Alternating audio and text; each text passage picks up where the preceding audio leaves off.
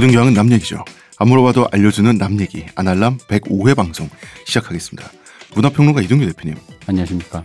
의문의 그녀 시호님, 안녕하세요. 안녕하세요. 저는 작가 홍대선입니다. 제가 2주 만에 왔나요? 지금 이 자리에? 모르겠어요. 그런가요? 어, 제가 빠진 제가 빠진 방송이 처음이었죠. 그렇죠. 예, 처음이었는데 제가 빠진 방송을 듣고 어, 일단 우리 방송이 굉장히 재밌다. 그걸 알게 됐고 왜냐면 제가 준비하고 뭐 대본 쓰고 진행하고 하면 다시 듣는 게 확인차 듣는 거지. 뭐 새로운 어, 컨텐츠를 그래요? 어, 소비하는 그런 느낌은 아니잖아요. 저는 재밌어서 여러 번 듣는데. 아, 물론 좀 재밌긴 했는데 에디트 피아프 얘기 그, 그 불행한 삶을 살았던 아직 이분은 안 들으셨나 봐요. 네, 이분 아직 안 들었어요. 그 들었는데 굉장히 재밌더라고요. 그리고 또 새로운 사실을 알게 됐지 뭡니까? 뭐야? 제가 소였더라고요. 그렇게 어. 어. 떻게 뭐 풀 좀 많이 뜯고 오셨어요? 쉬는 동안? 아, 쉬는 동안에 많이 먹고 왔습니다. 그래서 제가 무슨 손가 한번 생각을 해봤어요. 당연히 황소의 이미지가 스쳐 지나갔으나, 그럴 리가요. 어, 제가 여유증에 시달리고 있는 남성이지 않습니까? 그래서 아무래도 이게 젖소인 것 같다. 어, 스위스에서 왔슈. 예. 저 근데 젖소가 스위스에서 왔어요? 아, 왠지 이미지가 그렇잖아. 그 아, 그래요? 알프스 산맥의 이미지. 홍 작가님 딱히 그런 어, 이미지 아닌데. 그런 이미지 아니야? 아니에요. 어, 그럼 내가 어디서 온 것 같아요? 그냥 어제 어디 의정부 어디서 온 것 같아요. 의정부의 외곽에 알박기 한 땅에 위에서 위에서? 듣고 있는 어, 어. 거기 축사에 한 두세 마리 있는 그런 겁니까? 어느 네. 산업화 세대 할아버지가 그 고속도로 휴게소 생긴다고 한땅 위에서 울부짖는 소. 아 그럼 그 잠깐 느낌이 약간 쎄해지는데 그 할아버지가 저를 학대하진 않는 거죠? 그건 모르지. 할아버지들이 소를 모 영화를 보시면 알지만 그분은 학대한다고 그렇게 하진 않는데 우리가 보기엔 그렇지. 그 원앙 소리. 어, 각자의 마음 속에 있는 거예요. 근데 할아버님이 봐 좋잖아. 술 좋아한다고 풀 아니고 술 주고 하는 거 아니야? 그래서 아 그리고 제가 얼마나 좋은 분이셔. 어 제 눈두덩이 제 눈알의 크기는 네. 저도 눈두덩 이 덮여 있어서 스스로도 확인한 바 없지만 아 맞아 오늘 한번 열어봐야 되는데 그 눈두덩이 예, 음. 눈이 예쁘다 그랬잖아요 대표님이 이거 열어보면 알 수 있다며 내가 들춰보면 안게 되면. 음. 왠지 술 먹고 본 것 같다. 뭐 그랬지. 어, 저한테도-. 아 그래요? 시호님 네. 저한테도 충분한 크기의 눈알이 있겠죠. 아 근데 두 분이 지금 다 안경을 끼시잖아요. 근데 음. 두분 다 안경 벗을 때 보면은 눈이 되게 커요. 양쪽으로 이렇게 긴 눈 있잖아요. 이게 눈이 작은 거는 이렇게 작고 정말 이렇게 아래 위로 어 좌우 상하 좌우가 다 작아 되는데 두 분이 좌우가 진짜 길어요. 나 가끔씩 두 분이 안경 벗으면 깜짝 놀란다니까. 아톰입니다, 아톰. 근데 이게 좌우로만 긴 걸 수도 있어가지고 아니에요. 네. 눈은 두덩이 덮여서 그렇지 크지. 어, 저희 눈은 작지 않습니다. 다만 눈두덩이 워낙 클 뿐이다. 그래서 언제나 제가 졸린 표정이 나오죠. 음. 물론 잠이 많긴 합니다. 일은 안 하고 저소가 아, 저소 원래 일 안 하는 거야. 황소가. 이러는 거지. 저소? 어 저소가 일은 안 하고. 음. 아, 그거는 제가 주인하고 상의해서 하는 걸로. 시호님 참견하지 마세요. 알겠어요. 아, 그러고 보니 이, 이 소가 오후 6시면 여물을 먹으러 스타벅스로 가는구나. 미제 염을 먹으러. 어. 이제 아, 카페인 먹고 열심히 일하려고. 아. 그러면 커피 우유가 나온다. 그렇군. 음. 그렇군요. 음. 어, 여유증은 저의 프로페샤 를 먹고 제가 겪게 된 부작용이죠. 네. 음. 어, 그래서 부작용은 남고 그대로. 프로페시아의 원래 효과였던 모발이 자라는 효과는 사라졌거든요. 음. 예, 저의 또 비극적인 얘기를 가지고 홍 작가 근데 이제 나이도 꽤 됐고 했는데 아직도 그 정도 유지하는 거 보면 그쵸. 그 정도에서 끝나는 거 아니야 원래? 아이 그러면 그러기만 난 바라고. 있지. 어, 그럼 당연히. 상태들이 여러 개더라고. 필이 대머리가 된다가 아니라 그냥 저 정도 그러니까 그냥 어느 정도에서 멈추는 사람 많잖아. 왜 우- 우리 그러니까 원형은- 사람 보면 어. 특히 삼자들 보면 네네. 이 사람이 넓은 삼자로 어, 멈춘 사람들. 탈모인가 이마가 넓은 건가 미묘하신 분들 되게 많잖아. 베지터 아. 베지터. 어 그런 사람들. 근데 원형은 좀 그게 가능한데 저 같은 경우는 원형이잖아요. 진행형은 아니에요. 그 진행형은 진짜 노답이에요. 근데 그 지금 상태가 굉장히 노력을 한 상태잖아요. 아, 엄청 근데 이게 상태지. 긴지 아닌지 대표님 말을 음. 알아보기 위해서 노력을 안 했다 빠지면 없어지면 어떡해. 그러니까 안 해볼 수도 없잖아요. 왜 그렇다고 가슴도 같이 빠져줄 것도 아닌데. 운동하고 살을 안 빼시니까 가슴은 안 빠지는 저거 지금 아니에요? 다이어트해서 살 좀 빠지고 있어요. 음. 음. 얼굴 좀 얇아졌잖아. 쟁기질 좀 했네. 그 시큰둥한 그 소리는 뭐야? 음. 주현님, 아, 좀 맞, 맞장구 좀 쳐주면 안 돼? 어? 안 죄송해요. 돼? 쟁기질 많이 했어. 그렇구나. 이어폰으로 어. 다 들려. 음. 의정, 의정부 밭은 내가 다 갈았어. 어, 내, 내가 간 밭에서 나온 상추 내가 먹을 거야. 거짓부렁. 자, 오늘도 태무진 말고 다른 이야기를 좀 할 거예요. 이 얘기가 굉장히 재밌어서 그리고 꼭 하고 싶어서 이제 하게 됐는데 사실 뭐 제가 재밌어서 하게 된 게 아니라 대표님이 어, 저 시켰죠. 태무지 좀 그만하자고. 소한테 어, 우리 우리 홍소. 홍소. 어, 어, 우리 홍소. 이 얘기 좀 해보자. 영화 얘기입니다. 네. 예, 영화 얘기고요. 오랜만에 영화 얘기야. 음, 오랜만에 영화 얘기로 일주일에 1부, 2부 두 편 나눠서 하게 됐어요. 어, 그리고, 아, 잠깐만. 우리 두 번째 뉴스. 아, 위대한 야구팀 대한화 이글스에 약간의 비극이 지금 닥치고 있다. 시작인가요, 이제? 이제 드디어. 음. 드디어? 오랫동안 2위를 유지하다가 3위로 지금 내려온 상태인데 SK가 워낙 강해요. 두산은 뭐 압도적인 1위고 SK의 반경기 차로 뒤져 있어요. 그런데 이번 주에 아, 다음 주 여러분이 방송을 들을 때쯤에는 결과가 다 나와 있겠죠. 이번 주 주말에 금토일 SK와 3연전 시리즈를 가져요. 우리 트위터에서 어떤 분이 홍 작가 야구 얘기 못하게 입마가 된다고 그러셨어요. 아, 혹시 하나팬이었나요? 근데 그러신 것 아, 같더라고요. 그렇다면 존중하겠습니다. 하나페이신 같은데 홍 작가가 말만 하면 그런다고 이제 그러려니 하신다 그랬거든요. 어, 제가 다이어트에 계속 성공을 하다가 아 실패를 하다가 지금 최근 일주일 동안에 갑자기 성공하고 있어요. 저거 한 번 더 해도 돼요. 음, 아니야, 나 정말 성공하고 있어요. 제가 그, 어, 그만한 고통을 대가로 치르고 다이어트에 성공하고 있습니다. 챙기질 힘들죠. 아예 설사병에 걸려가지고 몸에 수분이 빠지니까 자동적으로 체중이 빠지더군요. 아, 그렇군요. 얼마 못 가. 그러네. 아, 제가 그 지난주 일요일 날 이 친구들끼리 조금 약간 슬픈 일이 있어가지고 난 12시부터 밤 12시까지 술을 마셨어요. 그래가지고 저, 저, 저. 어. 일은 안 하고 술만 처먹는 저, 저. 난 또 쟁기질 하다가 팔 빠졌다고. 자, 이번 주 무슨 얘기 할 거냐면 우리 이런 말 있잖아요. 이제 혐오 사회다. 우리 사회 증오가 너무 많다. 그러니까 혐오하면 자동적으로 따라온 단어가 배제라고 하는 단어들. 그리고 또 이제 고급스럽게 가면 우리가 피해자 정치라는 말을 쓰잖아요. 그리고 약자 서사, 우리 사회 소통의 부재. 그래서 이제 우리 공동체가 신뢰성을 잃어가고 있는 거 아니에요? 불신이 많지 않냐라고 하는 그런 것들 있죠. 뭐 옛날에 야, 뭐 이건 벌써 오래된 얘기죠. 일베부터 시작을 해서 음.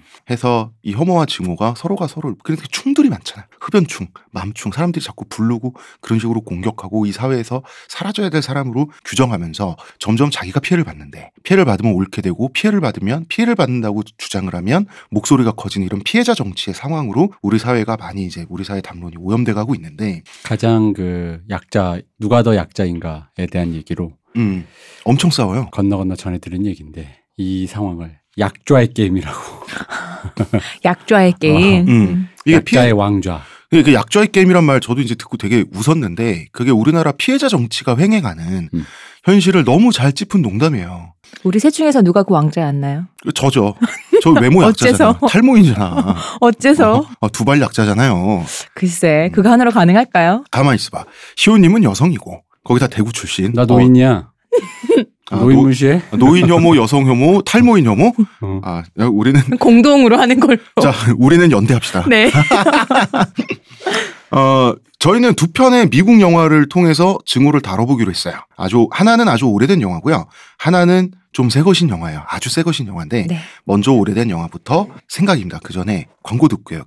다시 할게요. 그 오랜만에 하시니까 말이 소가- 꼬이시죠? 어, 소가 음매를 해야 되는데, 음먼머를. 광고 듣고 오겠습니다. 지금 티스템 두피 클렌저와 두피 에센스를 검색해 보세요. 과학이 당신의 모발에게 주는 선물 티스템입니다. 자, 그리고 저희 아날람은 호텔스닷컴과 국내 최고 조건의 프로모션 페이지를 운영하고 있습니다. 국민카드 사용자 최대 15%까지 할인. 여러분 검색하시고요. 그리고 반드시 그 프로모션 페이지에 있잖아요. 그 페이지를 통해서 링크 타고 가셔야 돼요. 그래야지 여러분이 혜택을 받으실 수 네, 자- 있습니다. 그러면은 자동적으로 혜택을 받으시는 거거든요. 주소는 kr.hotels.com 슬래시 베스트 쿠폰입니다. 그리고 대마시안 샵에서 여러분 충동 구매를 하시면서 항상 아날람 클릭해 주시고요. 그리고 저희 유튜브 홈페이지 구독 많이 해주세요. 아, 유튜브 홈페이지 구독 좀 많이 해주세요. 네, 유튜브 예. 채널 구독 우리가 이렇게 부탁드릴게요. 말하는데 어, 신도 소, 저, 거기까지. 음메.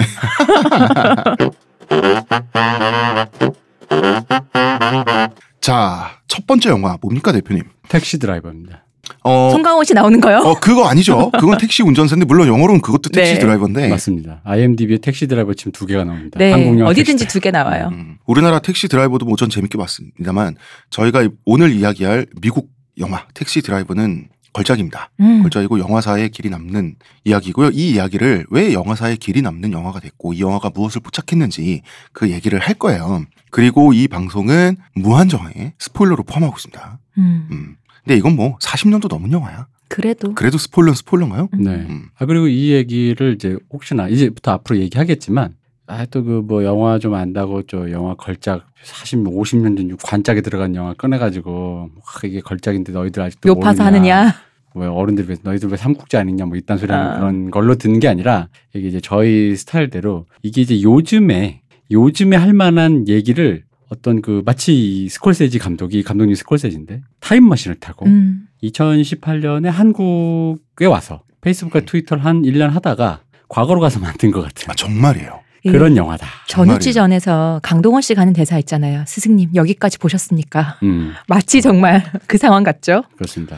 어, 왜 진정한 예술은 진짜 성공한 예술은 시간의 공격에서 살아난다 그러잖아요. 그죠? 그거를 느낄 수 있는 영화고 정말 마틴 스콜세지 감독이 그 정도가 아니라 지금 2018년에 한국사를 훔쳐본 것 같아요. 이 영화의 얘기는 저희가 누누이 강조하는 거지만은 그래도 된다라거나 그럴만하다의 얘기를 하는 게 아닙니다. 있을 법한 인물에 그 인물이 할 법한 행위를 묘사한 거예요. 영화는.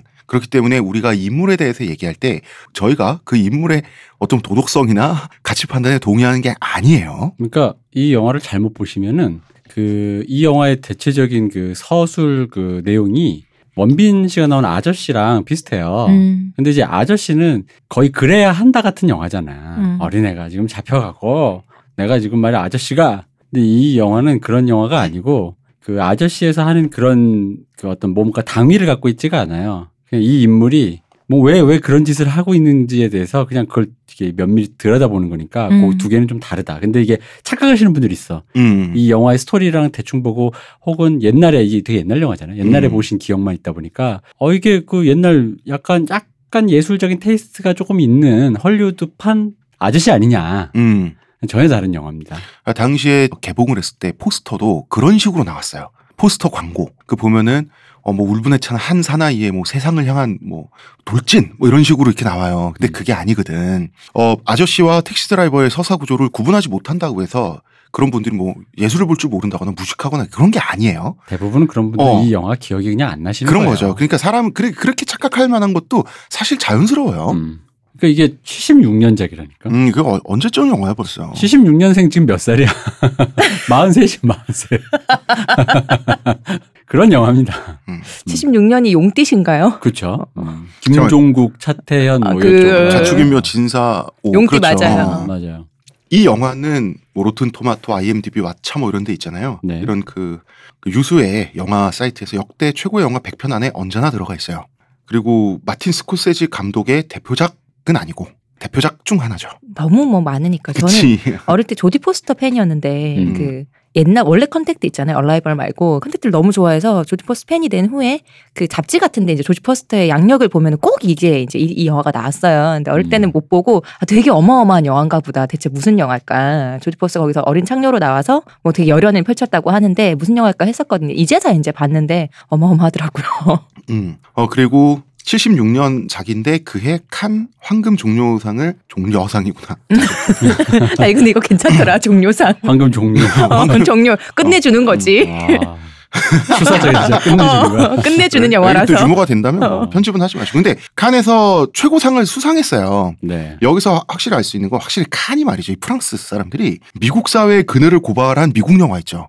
그거 좋아해? 거기다가 더해서 자기네 스타일로 찍었잖아. 음. 아. 미쿡 애가 맞아. 헐리우드 스타일이 아니라 유럽 영화 스타일. 우리가 칭찬해 줄 만하지 그러면 매우 칭찬해 음. 이렇게. 그러면서 미, 그 미- 세계 최강의 제국 미국이라고 하는 그 미국의 최고의 도시는 뉴욕이잖아요. 음, 그 뉴욕의 온갖 지저분한 밤거리에 막 그런 걸 이렇게 훑어가는 영화지 않습니까? 음. 어 보시기에 좋았더라. 물론 칸에서 보시기 어, 좋았더라. 칸에서 보시기 좋았더라. 이 마틴 스콜세지는 두말할 나위도 없어요. 영화 사상 가장 중요한 거장 중에 한 분이죠. 근데 보통 거장이라 그러면 막 막연하게 되게 위대해 보이는데 네. 이, 이분도 사람이고 이분도 자기 스타일이 있잖아요. 그죠. 뭐 가령 설명을 해주신다면 어떤 게 있을까요? 마틴 스콜세지는 이제 우리 대부를 찍은 프란시스 포드 코폴라와 함께 네. 이제 그 시대를 대표하는 미국 영화 뉴 아메리칸 시네마라고 하죠. 음. 이 뉴 아메리칸 시네마의 대표 선수 중에 하나인데 이 뉴 아메리칸 시네마라고 얘기하면 이제 이렇게 생각하시면 돼요. 영화가 예술이 될 수 있는 매체라는 게 증명이 됐어요. 음. 이 시기에 음, 음. 1900년대 초기에 나와서 한 네. 5, 60년 동안 뭐 이 사람들이 막 이렇게 만들다 아, 그러니까- 단순히 이것저것 해보다가 아 그러니까 좀 풀어 설명을 하자면 일단은 흥행 사업이고 볼거리인 거는 그 전에도 이미 증명을 그러니까 됐는데 유흥거리로만. 되다가 구경거리였던 어. 거지. 뭐 근데- 신기한 음, 거였는데. 음, 음. 근데 이게 뭐 마치 그 피카소의 작품이나 그렇죠. 모나리자 같은 그런 그 예술 그 자체로서의 예술이기도 하다는 게 음. 증명이 된 시대가 이 시대라는 거죠. 그러니까 예를 들어 이 정도 되면 예술이다라는 건 많잖아요. 하다못해 그 뭐야 저글링을 하더라도 음. 그걸 정말 그쵸. 잘하면 예술의 단계가 되는 거잖아요. 음, 그러니까 고려 청자까지는 공예였는데 음. 공예 사치품이었는데 이조백자로 넘어가면서 죄송합니다 조선백자로 넘어가면서 그 이제 그 예술로서의 도자기가 나오잖아요. 그죠. 뭐 그런 뭔가 것처럼. 그러니까 기능을 넘어서서 어떤 구현되는 그 보편성과 추상성을 다 획득한 의미의 예술이 나오는 건데 이제 그 증명이 됐고 그렇다면 이제 이게 예술이 가능하다가 증명이 됐다면 이걸 정리할 거 아니에요? 음. 뭐, 아, 예술이니까. 이게 음. 그냥 고전적인 예술, 문학이나 회화와 하- 음악의 영역에 포섭이 된 거예요, 영화가. 그럼 증명해서 이제 뭐 사람들 막 이론 막 할 거 아니야. 이게 처음, 그 당시 이제 그 사람들은 아- 자기들이 그냥 경험으로 얻은 음, 음. 그걸 갖고 영화를 찍었는데 예술이 된 사람들의 그 영화를 막 하- 이게 영화 이렇게 돼서 어. 영화가 음. 예술이 됐다라는 그죠. 것을 음. 그럼 이제 영화사가 생긴 거죠. 네. 그 선배 천재들의 위대한 면을 받는 음, 음. 이 영화사를 공부한 영화 학교에서 공부한 음. 그 이전의 세대들은 그냥 현장에 음, 음. 제도상에서 그건 산업 노동자였고 부딪히면서 어, 한 건데. 그러니까 날 것으로 말하면 현장에서 음, 그 조감독 시절에 감독한테 조인트 까여가면서 그렇죠. 음, 하던 사람들이 있는 것이고. 깜 그러니까 이렇게 하면 돼. 깜으로 건물 올리던 사람이 아니라 음. 이제는 설계 도면을 그 공법을 배운 애들인 거야. 음, 음, 음. 음. 어. 그러니까 영화 학교에서 영화학을 배운 사람인 거죠. 음. 1세대죠. 1세대. 그 1세대 중에 음. 바로 이 마틴 스콜세지가 있다는 거죠. 그죠. 그러다 음. 보면 이 사람들이 이제 왜 중요하냐면 그 바로 영화 사적인 맥락이 중요해지는 거예요. 음. 그러니까 내가 음. 어떤 영화에 이 사에 어떤 것을 추종했고 음. 어떤 걸 따랐는가, 누구를 음. 리스펙하는가, 그게 이 사람들을 이해하는 중요한 키워드인 거고. 아. 스콜세지는 그런 의미에서 이제 결국은 미국 문화가 우리 누누이 얘기하자면 미국 문화라는 게 결국 세계의 모든 문화를 빨아들이는 거대한 시장이자 네. 그걸 하나의 어떤 총화를 시켜버리잖아요. 음, 음. 그러니까 이제 그 헐, 고전적 헐리우드에서 발전시킨 거의 완성시킨 영화의 원래 스타일 우리가 음. 지금 보고 있는 헐리우드 스타일이죠. 네. 거기에 더해져서 50년대 누벨바그나 뭐 이런데 전후에 나왔던 유럽의 예술적인 스타일을 다 합쳐서 아. 그게 이제 다 건너와서 다시 미국에서 다시 한번 음. 재조립된 거예요. 음악으로 치면 케이팝 같은 거네요. 그렇죠. 그러니까 세상에 지금 우리나라 자기네 나라에서 있었던 좋은 것, 또 지금 외국에서 유행하는 좋은 것들을 음. 다 취합해서 한번 버무려 보는 그렇죠. 그런 그 정리의 단계가 음. 있잖아요. 그 정리의 장소가 미국이었던 거고 거기에 선수로 뛰어든 사람 중에 한 명이 마틴 스콜세지다. 이제 이렇게 얘기하면 되죠. 거기다가 이런 것도 있어요. 이게 사실은 유럽의 초창기 누벨바그나 이런 예술 감독들은 헐리우드 영화를 되게 그러니까 지금의 왜 여- 여러분 어디 평론 이렇게 열면 헐리우드에 뭔가 뭐 가부장제와 뭐 이딴 음, 소리 음. 많잖아요. 네. 그러니까 마치 헐리우드 자체를 비토하잖아요. 요즘은. 음, 음. 음. 유행이야. 그냥 수사야. 근데 그게 아니라 그때는 헐리우드 영화를 굉장히 주목했어요. 음. 주목했기 때문에 헐리우드 영화에서 볼 것이 없나? 그리고 여기서 더 나아갈 게 없나? 근데 이제 하려고 했는데 문제는 뭐냐면 그 당시 감독, 유럽 전후의 감독들은 헐리우드만큼 할 수가 없어. 기술력이 안 되니까. 돈도 음, 없고. 음, 음. 근데도 해보고 싶죠. 음. 그런데 해보고 싶은데 돈이 없어서 어쩌지 이렇게 해보다 보니까 나오는 독특함이 있는 거야. 음. 뭐냐면은 뭐 마치 그런 거죠. 이재용 회장은 마이바흐를 타고 다니는데 나는 저기 아반떼야. 그래서 내가 어쨌든 뜯어 고쳤어. 최대한 마이바흐 같이. 근데 마이바흐처럼 안 될 거 아니에요? 네. 근데 어쨌든 고치다 보면 내가 만약 깜이 있다면 그 중에 이제 깜 있는 애였다면 마이바흐까지는 안 됐지만 어찌 뜯어 고쳤더니 괜찮은 느낌이 차가 하나 약간 나왔어. 마이바흐가 음. 되는. 어, 어, 음. 뭔가 나왔어. 어. 아 그럼 이런 건가? 그 옛날에 미국 폭주족들이 낡은 오토바이를 음. 어떻게든 카, 뭐 요, 우리나라 치면 카센터 같은 데서 망치짓에서 뜯어 고치고 개조해서. 개조하고 한 개 스타일이 돼서 지금은 할리 데이비슨 정품이 그렇게 나오잖아요. 그죠? 음, 어 음. 그런 레트로, 것처럼 흔히 어. 말 레트로라든가. 음. 그러니까 그렇게 돼서 그분들은 또 다른 taste를 개발한 거고. 근데 그러다 보니까 이분은 약간 그거를 오히려 스콜세지 젊었을 때는 음. 그걸 이제 무분별하게 받아들이는 유럽이 음, 음, 음. 유럽뽕이 좀 찬 거야. 그래가지고 헐리우드의 약간 안티로 네. 자기가 유럽을 약간 섭취한 게 좀 있어요. 아. 아, 그러니까 그 분명히 커피숍 가서 아메리카노 말고 에스프레소 먹고 있었을 아, 거야. 그러니까 그냥. 아 한국 영화 구리고 약간 저기 뭐 어디 프랑스 아블라블라블라처럼 뭐좀 찍어볼까 뭐 약간 이런 게 있는 거죠. 근데 이제 그 감독님 대체 누이신지. 아니, 그러니까 이 그러니까 재밌다. 이 명감독도 음. 이 거장도 그런 젊은 시절이 있었다는 게 재밌잖아요. 사실 뭐 날 때부터 거장인가. 어. 아이 그러니까 그래서 여기가 바로 이분의 주 거, 서식지이자 여전히 바꾸지 않는 이분의 서식지가 바로 뉴욕이라는데 바로 키워드가 있는 거죠. 음. 그 뉴욕 시민들이 이거 아세요? 최근에 나온 얘기인데 유머 거기에 나온 거예요. 뉴욕 시민들이 LA 저쪽 캘리포니아 음. 쪽 사람들을 보고 뭘 하냐면 LA요? LA는 킴 카다시안의 엉덩이 아닌가요? 뭐 이런 거잖아. 그러니까 음. 약간 문외에 아, 좀 격이 낮은. 어, 문외에 약간 밑도 끝도 없는 PC함에 어, 어, 그- 우통이나 어, 벗고 다니고 어, 뭐 근데 이런 느낌. LA 캘리포니아 사람들은 또 뉴욕 사람들을 약간 시니컬 하고 음. 어, 거긴 겨울이 있어서 그런가 사람들이 애들이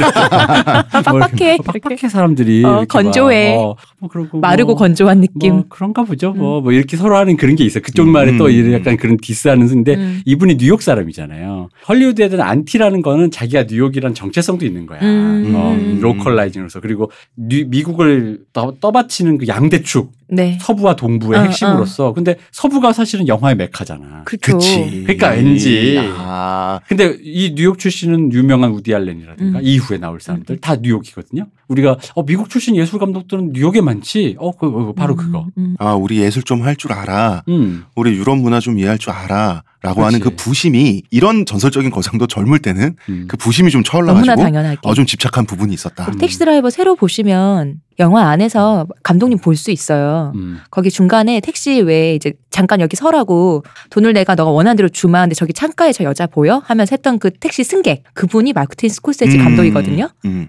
감독님도 출연하셨다. 이- 젊은 시절 마틴을 볼 수 있다. 이당 이- 어쨌든 이분들을 네. 젊었을 때 어쨌든 이분들도 그 세계적인 세계국 이 성공해서 그렇지 음. 세계적인 눈물의 힙을 하시던 눈물의 눈물의 힙스터 힙. 힙스터이기 때문에 음. 그거는 감안을 해야 된다는 거죠. 음. 음. 그러니까 유럽봉이 차올랐고 그거를 자기의 재능으로 버물려서 눈물의 힙을 했는데 성공적이었다. 아, 참, 그, 얼마나 힙해지고 싶었으면 자기 영화에 자기가 출연해서 그죠? 그 열연을 펼치고 말이야. 참 사람의 그 관심욕이라고 하는 건 말이죠. 그러니까 이런 사람들이 죽을 때 그 다잉 메시지 음. 자기 피 찍어 가지고 쓴단 말이야. 힙. 그렇지. 옆에 뜯어진 우크렐레를 괜히 치고 있어. 우린 반드시 각혈한 거야 돼. 어, 그런 분들은 손가락 아프기 때문에 못 물거든. 우리 기침해서 피토하잖아. 그래서 벽에 그걸로 각혈이 쫙 써야지. 튀잖아. 그러면 우리가 기침하잖아. 힙. 음, 힙. 그러니까 이런 얘기를 왜 드리냐면 이런 분들을 특히나 이런 얘기를 좀 많이 해야 되는 게 거장이잖아요. 음. 그러니까 약간 박제화가 된 경우가 있어. 심화. 맞아. 어, 음. 맞아, 음. 맞아. 젊었을 때 이 사람도 똑같은 젊었을 때부터 이 사람은 너무 천재라서 내가 범접할 사고를 통해 로직을 통해서 음, 음. 이 영화를 탄생시킨 거야. 그렇게 근데 그렇게 해버리면 그럴 수는 있는데 이 사람의 사고라든가 영화를 읽고 싶잖아. 그게 오히려 방해가 된다니까. 그치. 이 사람도 똑같이 젊은 시절에 그 유치한 마음이 있었고 음. 관심욕이 강했고. 초기에 어떤 고민을 뭔가 했고. 어, 음. 초기에 뭔가 마음에 안 들거나 좀 부족해 보이는 걸 봤는데 이분이 이런 걸 아, 그럴 리가 없는데 이런 마음이 그쵸. 돼버리면 음. 그럼 영화를 안 똑바로 볼 거지. 수가 어. 없잖아요. 오독이 되는 거죠. 어. 그러면. 자, 스콜세지 얘기는 여기까지 할게요. 네. 이해가 잘 됐습니다. 로버트 드니로. 어, 이분의 젊은 시절의 미모와 아, 연기를 볼 수가 있어요. 저 진짜 깜짝 놀랐어요. 음. 저한테 로버트 드니로는 이미 이제 살이 찐 후에 음. 그러니까 살이 쪘다고도 못해. 그건 그냥 중년의 로버트 드니로가 저한테 있는 사람이기 때문에 뭔가 약간 후덕한 아저씨상 있잖아요. 네. 그죠? 그런 분 어디 그냥 건물주 같은 느낌의 음. 후덕한 분이었는데 너무 그리고 이제 후덕한 상태에서 얼굴에 점이 있잖아요. 늘 그- 사마귀 점 같은 거 하나 있죠. 음, 늘 보면서 얼굴에 저, 아, 저 빨면 점을, 점을 왜 안 빼셨을까? 되게 음. 보기 싫다. 약간 아저씨들 그 털난 점 같이 보기 싫다라고 생각했는데 젊은 시절에 보니 그 점이 바로 화룡점정이더라고요. 어, 그, 어, 그게 없는 얼굴을 생각하면은 뭔가 이게 잘생겼지만 매력이 없는데 그게 있음으로써 완성이 되더라고요, 얼굴에. 음, 뭐 좀 아무래도 이 진짜 정도로 놀랐어요. 어, 이 정도로 마스크 가 이제 그 대표성을 띌 정도의 그런 음. 명배우들은 확실히 더하거나 뺄 게 없긴 해. 그러니까 그 미모야 느낌 누가. 뭐 없는 사람 있나 뭐 많은데 그 중에서도 이렇게 뭐지 이렇게 매력적인 거 했더니 그 점이더라고. 음. 이 로버트 드니로가 사회 부적응자가 연출한 그 위험하고도 불안한 느낌 있잖아요. 너무 잘 표현하고 있어요. 드니로 소름 돋아. 음. 이런 나이 들어서 제일 재밌는 건 한 5년 전에 나온 것 같은데 아메리칸 허슬에서 어. 탈모된 머리를 휘날리는 되게 무서운 갱으로 엄청 나오잖아요. 무서웠잖아요. 근데 거기서. 무섭잖아. 웃긴데 되게 어, 무섭잖아. 잠깐 나왔는데 진짜 무서웠잖아. 약간 그 이미지를 이제 생각하다 나이 이제 노년이니까 갑 오랜만에 젊은 얼굴 보니까 아. 아, 아, 역시 카리스마와 음. 아, 아, 그리고 연기도 표현하는 자체가 진짜. 어마무시했어 진짜. 응. 그리, 그리고 조디 포스터가 나옵니다. 12살짜리 매춘부. 어, 청소년이죠. 청소년이 아니고 뭐야. 아이리스라고 하는 매춘부로 등장을 하는데 음. 어, 이 영화 속에서 정체는 가출 청소년이었어요. 네. 그러니까 당시 배우 나이는 14살. 음. 근데 이게 미국 사회에서는 충격적인 설정이었다 그래요. 왜냐면 이제 미성년 대상으로 한 성범죄 포르노. 우리도 지금 12살짜리 성매매 한다 그러면 우리도 충격적이 우리 지금도 충격적인데. 그 미국은 약간 또 그 포비아가 그. 있잖아요. 그래 가지고 이제 굉장히 미, 미국이 민감한 사이인데, 어 근데 또 조지 포스터도 이때 14살이었는데 아, 연기 연기를 너무- 너무 잘하는 거야. 그러니까 저는 처음에 이게 제가 예- 어릴 때 알고 이제 봤다 그랬잖아요. 저는 처음에 조지 포스터가 주연인 줄 알았어요. 음. 근데 봤더니 말고 이제 다른 캐릭터가 나오잖아요. 베시라는 캐릭터가 조연이기는 한데 너무 아 이게 이게 노미네이트가 많이 됐잖아요. 사실 여- 그 아카데미를 미국 쪽에서 못 받았지만 영국 아카데미는 받았거든요. 여우주연상을 조연상을 받을만 하더라고요. 신스틸러라고 해야 될 그쵸 잠깐 나오는데도 눈빛이나 연기나 굉장히 좋더라고요. 음, 뭔가 뭔가 조숙하면서도 완전처럼 딱 그 나이 때, 음. 조- 어 그거를 이제 연기를 하는데 아 노답이다. 근데 애가 보통 내긴 아닌데 노답인 거 있잖아. 그러니까 막 맹랑해 보이는 것도 아니고 어. 그냥 왜 애들이 너무 어른스럽게 연기해서 맹랑해 보이는 음. 것도 아니고 근데 그 복합 적인 느낌을 잘 표현을 했는데 그- 그건 사실 또 이제 마틴 스콜스지 감독이 그 어린 배우를 당시에 뭐잘쓴 주문했겠죠. 거기도 한 거죠. 네네. 음. 근데 디렉팅을 당연히 하셨을 텐데 그래도 역시 조디 포스터였다. 그리고 이제 그 이 영화에는 여담이 있습니다. 음. 이 영화는 각본가하고 감독이 싸운 영화예요. 음. 이 각본을 폴 슈레이더라는 아티스트가 각본을 담당했는데 이 각본을 쓴 사람 입장에서는 이 비극이 더 강력해야 된다. 얘기가 더 막장이어야 된다. 어차피 비극으로 갈 거 아니냐. 한국 오셔야겠네. 그러니까 끝까지 가야 된다는 게 슈레이더의 생각이었어요. 근데 사실 각본가랑 감독이 싸우면 누가 이깁니까? 감독이 이기잖아. 유명한 사람이 이기는 거 아니에요? 아, 그, 둘 중에 그렇습니까? 예. 더 유명한 사람이 이기는. 거 아니야? 어른의 사정에 대해서 제가 시호님이 내 말씀이 맞는 것 같습니다. 어, 이 스콜세지의 뜻대로 결국 갔어요. 음. 근데 둘 중에 이 당시면 폴 슈레더도 꽤 유명한 사람이에요. 음. 폴 슈레더는 단순한 각본가가 아니에요. 비평가로서 흔히 말하는 뭐 초월적 영화 이래가지고 그 로베르 브레송이나 이런 류의 감독들을 다룬 비평문도 내고 음. 음. 시나리오도 쓰시고 음. 실제로는 택시 드라이버의 이 예술적인 이 taste는 사실 폴 슈레이더의 약간의 설계가 좀 더 있는 거죠. 음. 뭐 차차 얘기하겠지만 네. 근데 이제 영화가 개봉되고 찬사를 받고 황금 종려상도 타고 했는데 폴 슈레이더는 이거는 자기의 택시 드라이버가 아닌 거야. 그래서 음. 자기만의 택시 드라이버를 따로 만들어요. 이게 바로 1979년작 하드코어예요. 음. 제목부터 하드코어하네요. 어, 세게 나가겠다는 의지가 보이는데 설정도 세요. 음. 이 주인공이 실종된 지 오래된 딸을 발견한 거야. 하필이면 우연히 포르노 영화를 보면서 음. 발견을 하게 된 거야. 그러니까 영화 포스터 메인 카피가 어떻게 돼 있냐면 머리를 감싸쥔 주인공의 모습 바로 그걸 봤을 때 그 위로 크게 글자가 써져 있어. Oh my God, that's my daughter라고 돼 있어요. 신이셔. 내 딸이요. 그렇게 돼 있어요. 이거 굉장히 설정부터 세죠. 음. 근데 이게 우리나라에서는 금지구역이라는 제목으로 영화가 들어왔는데 저는 솔직히 내용은 잘 기억 안 나는데 오래전에 봤어요. 근데 괜찮은 영화로 기억하는데 솔직히 말씀드리면 사실 이렇게 두 훌륭한 예술을 내가 막 비교하는 건 좀 그렇지만 제 생각에는 택시 드라이버에는 미치지 못하는 걸로 보여요. 왜냐하면 지옥을 표현하는 데 있어서 있을 법한 사람이 사고를 치는 모습이 그럴 법해야 이게 진짜 일상의 지옥이 아닌가라고 하는 생각이 저는 개인적으로는 들었어요. 왜냐하면 하드코어는 설정 자체가 이미 극단적이잖아요. 그러니까 아마 그런 생각 이 지금 최근에 이제 안 보셔서 그런 건데 이 하드코어가 택시 드라이버의 폴 슈레이더 버전이라고 보긴 좀 어려워요. 음. 오히려 음. 이 하드코어는 그 존 포드의 수색자라는 영화가 있습니다. 되게 유명한 그거의 현대판이에요. 음. 수색자가 설정이 똑같아요. 뭐냐면 그게 딸이 인디언이잖아요. 그렇죠. 그거는. 조카가 어. 사라졌는데 음. 인디언이 돼 있어 요 찾아보니까. 그게 어떻게 가능해? 그러니까 인디언 마을에서 돼서. 인디언 아, 마을에서 거기서? 살고 뭐 그런 어, 거지. 어, 어. 그러니까 이게 지금 여기서는 이제 현대화로 하니까 여자가 사라졌는데 갑자기 포르노에 나온다 뭐 이런 거였는데 정체성과 이제 그 현대 그 건국 신화와 타 민족과 뭐 이런 거를 다룬 거거든요. 음. 그래서 아마 본인의 야심은 존 포드는 미국 그 건국 신화를 설계한 음. 건국 신화라고 불러질 수 있는 서부극을 설계하신 서부극의 그 초창기 서부극은 좀 솔직히 그렇잖아요. 인디안 잡고 뭐 그런 거지만 네. 후기 수정주의 서부국이라고 불릴 만한 거기 자기 철저한 자기 반성 위해서 영화를 쓰셨는데 그 영화에 대한 경도됨이 있었던 거죠. 음. 근데 이제 아마 택시 드라이버도 그런 생각은 있었던 거예요. 이석기 있었지. 그런 수색자. 그러니까 그 자경단, 보안관. 음. 여기도 그잖아요. 사실 여기 택시 드라이버 그러니까 이제 보안관이잖아. 그렇죠. 모티브가 이제 많이 겹치는데 그 대표님 말씀을 들어보니까 그렇다면 음. 이 같은 작품에 대해서 서로 애초부터 설정된 맥락이 달랐을 것 같네요. 감독이랑 각본가랑 지향하는 바가 좀 그러니까 달랐겠죠. 어, 음. 서로가 서로를 서로가 서로 지향점이 달랐으니 음. 좀 이- 이렇게 좀 된 것 같은데 뭐 결과적으로는 이게 사실 이게 종합 예술이다 보니까 그렇잖아. 항상 걸작의 특징이 결과적으로 굴러굴러 명작이 탄생하잖아요. 맞아요. 그러니까 감독과 각본가가 싸웠어도 각본가의 미적 감각과 연출가의 미적 감각이 합쳐져서 또 배우들의 연기가 합- 합쳐져서 영화가 나왔는데 두 번째 여담은 이 스콜세지와 드- 드니로의 콤비라고 불러야 되니 콤비는 4년 후에 성난 황소라는 영화를 내놓잖아요. 음. 근데 이 영화 역시도 불후의 명작으로 남아 있는데 이 영화 하면 가장 유명한 게 오프닝 scene이잖아요. 그죠? 예. 어, 오프닝 scene이 임재범이다. 뭐예요? 임재범이 데스페라도 하면 벌써 그때부터 맛이 가잖아. 첫 소절에 첫 끝난다. 소절 끝나는. 어, 어. 음. 근데 이거 오프닝 scene을 보면서 아 점점점 어찌합니까 한 해 벌써 어. 다 끝나는. 어, 이게, 이게 영화과 학생들에게 이 불후의 오프닝 두 개가 있어요. 음. 이, 이 오프닝이랑 네. 이게 뭐냐면 그 카발레리아 루스티카나인가 뭐 하여간 그 오페라가 나오면서 슬로우로 흑백에서 빈 링에서 음. 섀도우 복싱을 하고 음, 있는 음. 그이 로버트 드니로의 그게 오프닝이에요. 이거랑 그 2001년 스페이스 오디세이 보면 음. 첫 장면이 어둠 속에서 저 멀리 해가 뜨면서 짜라투스트라는 이렇게 말했다 음악이 나 둠담 둠담 둠담 그이 두 오프닝은 그걸 다 보잖아요. 그럼 그 음악이 딱 끝나거든요. 응, 응, 맞아. 집에 가야 돼.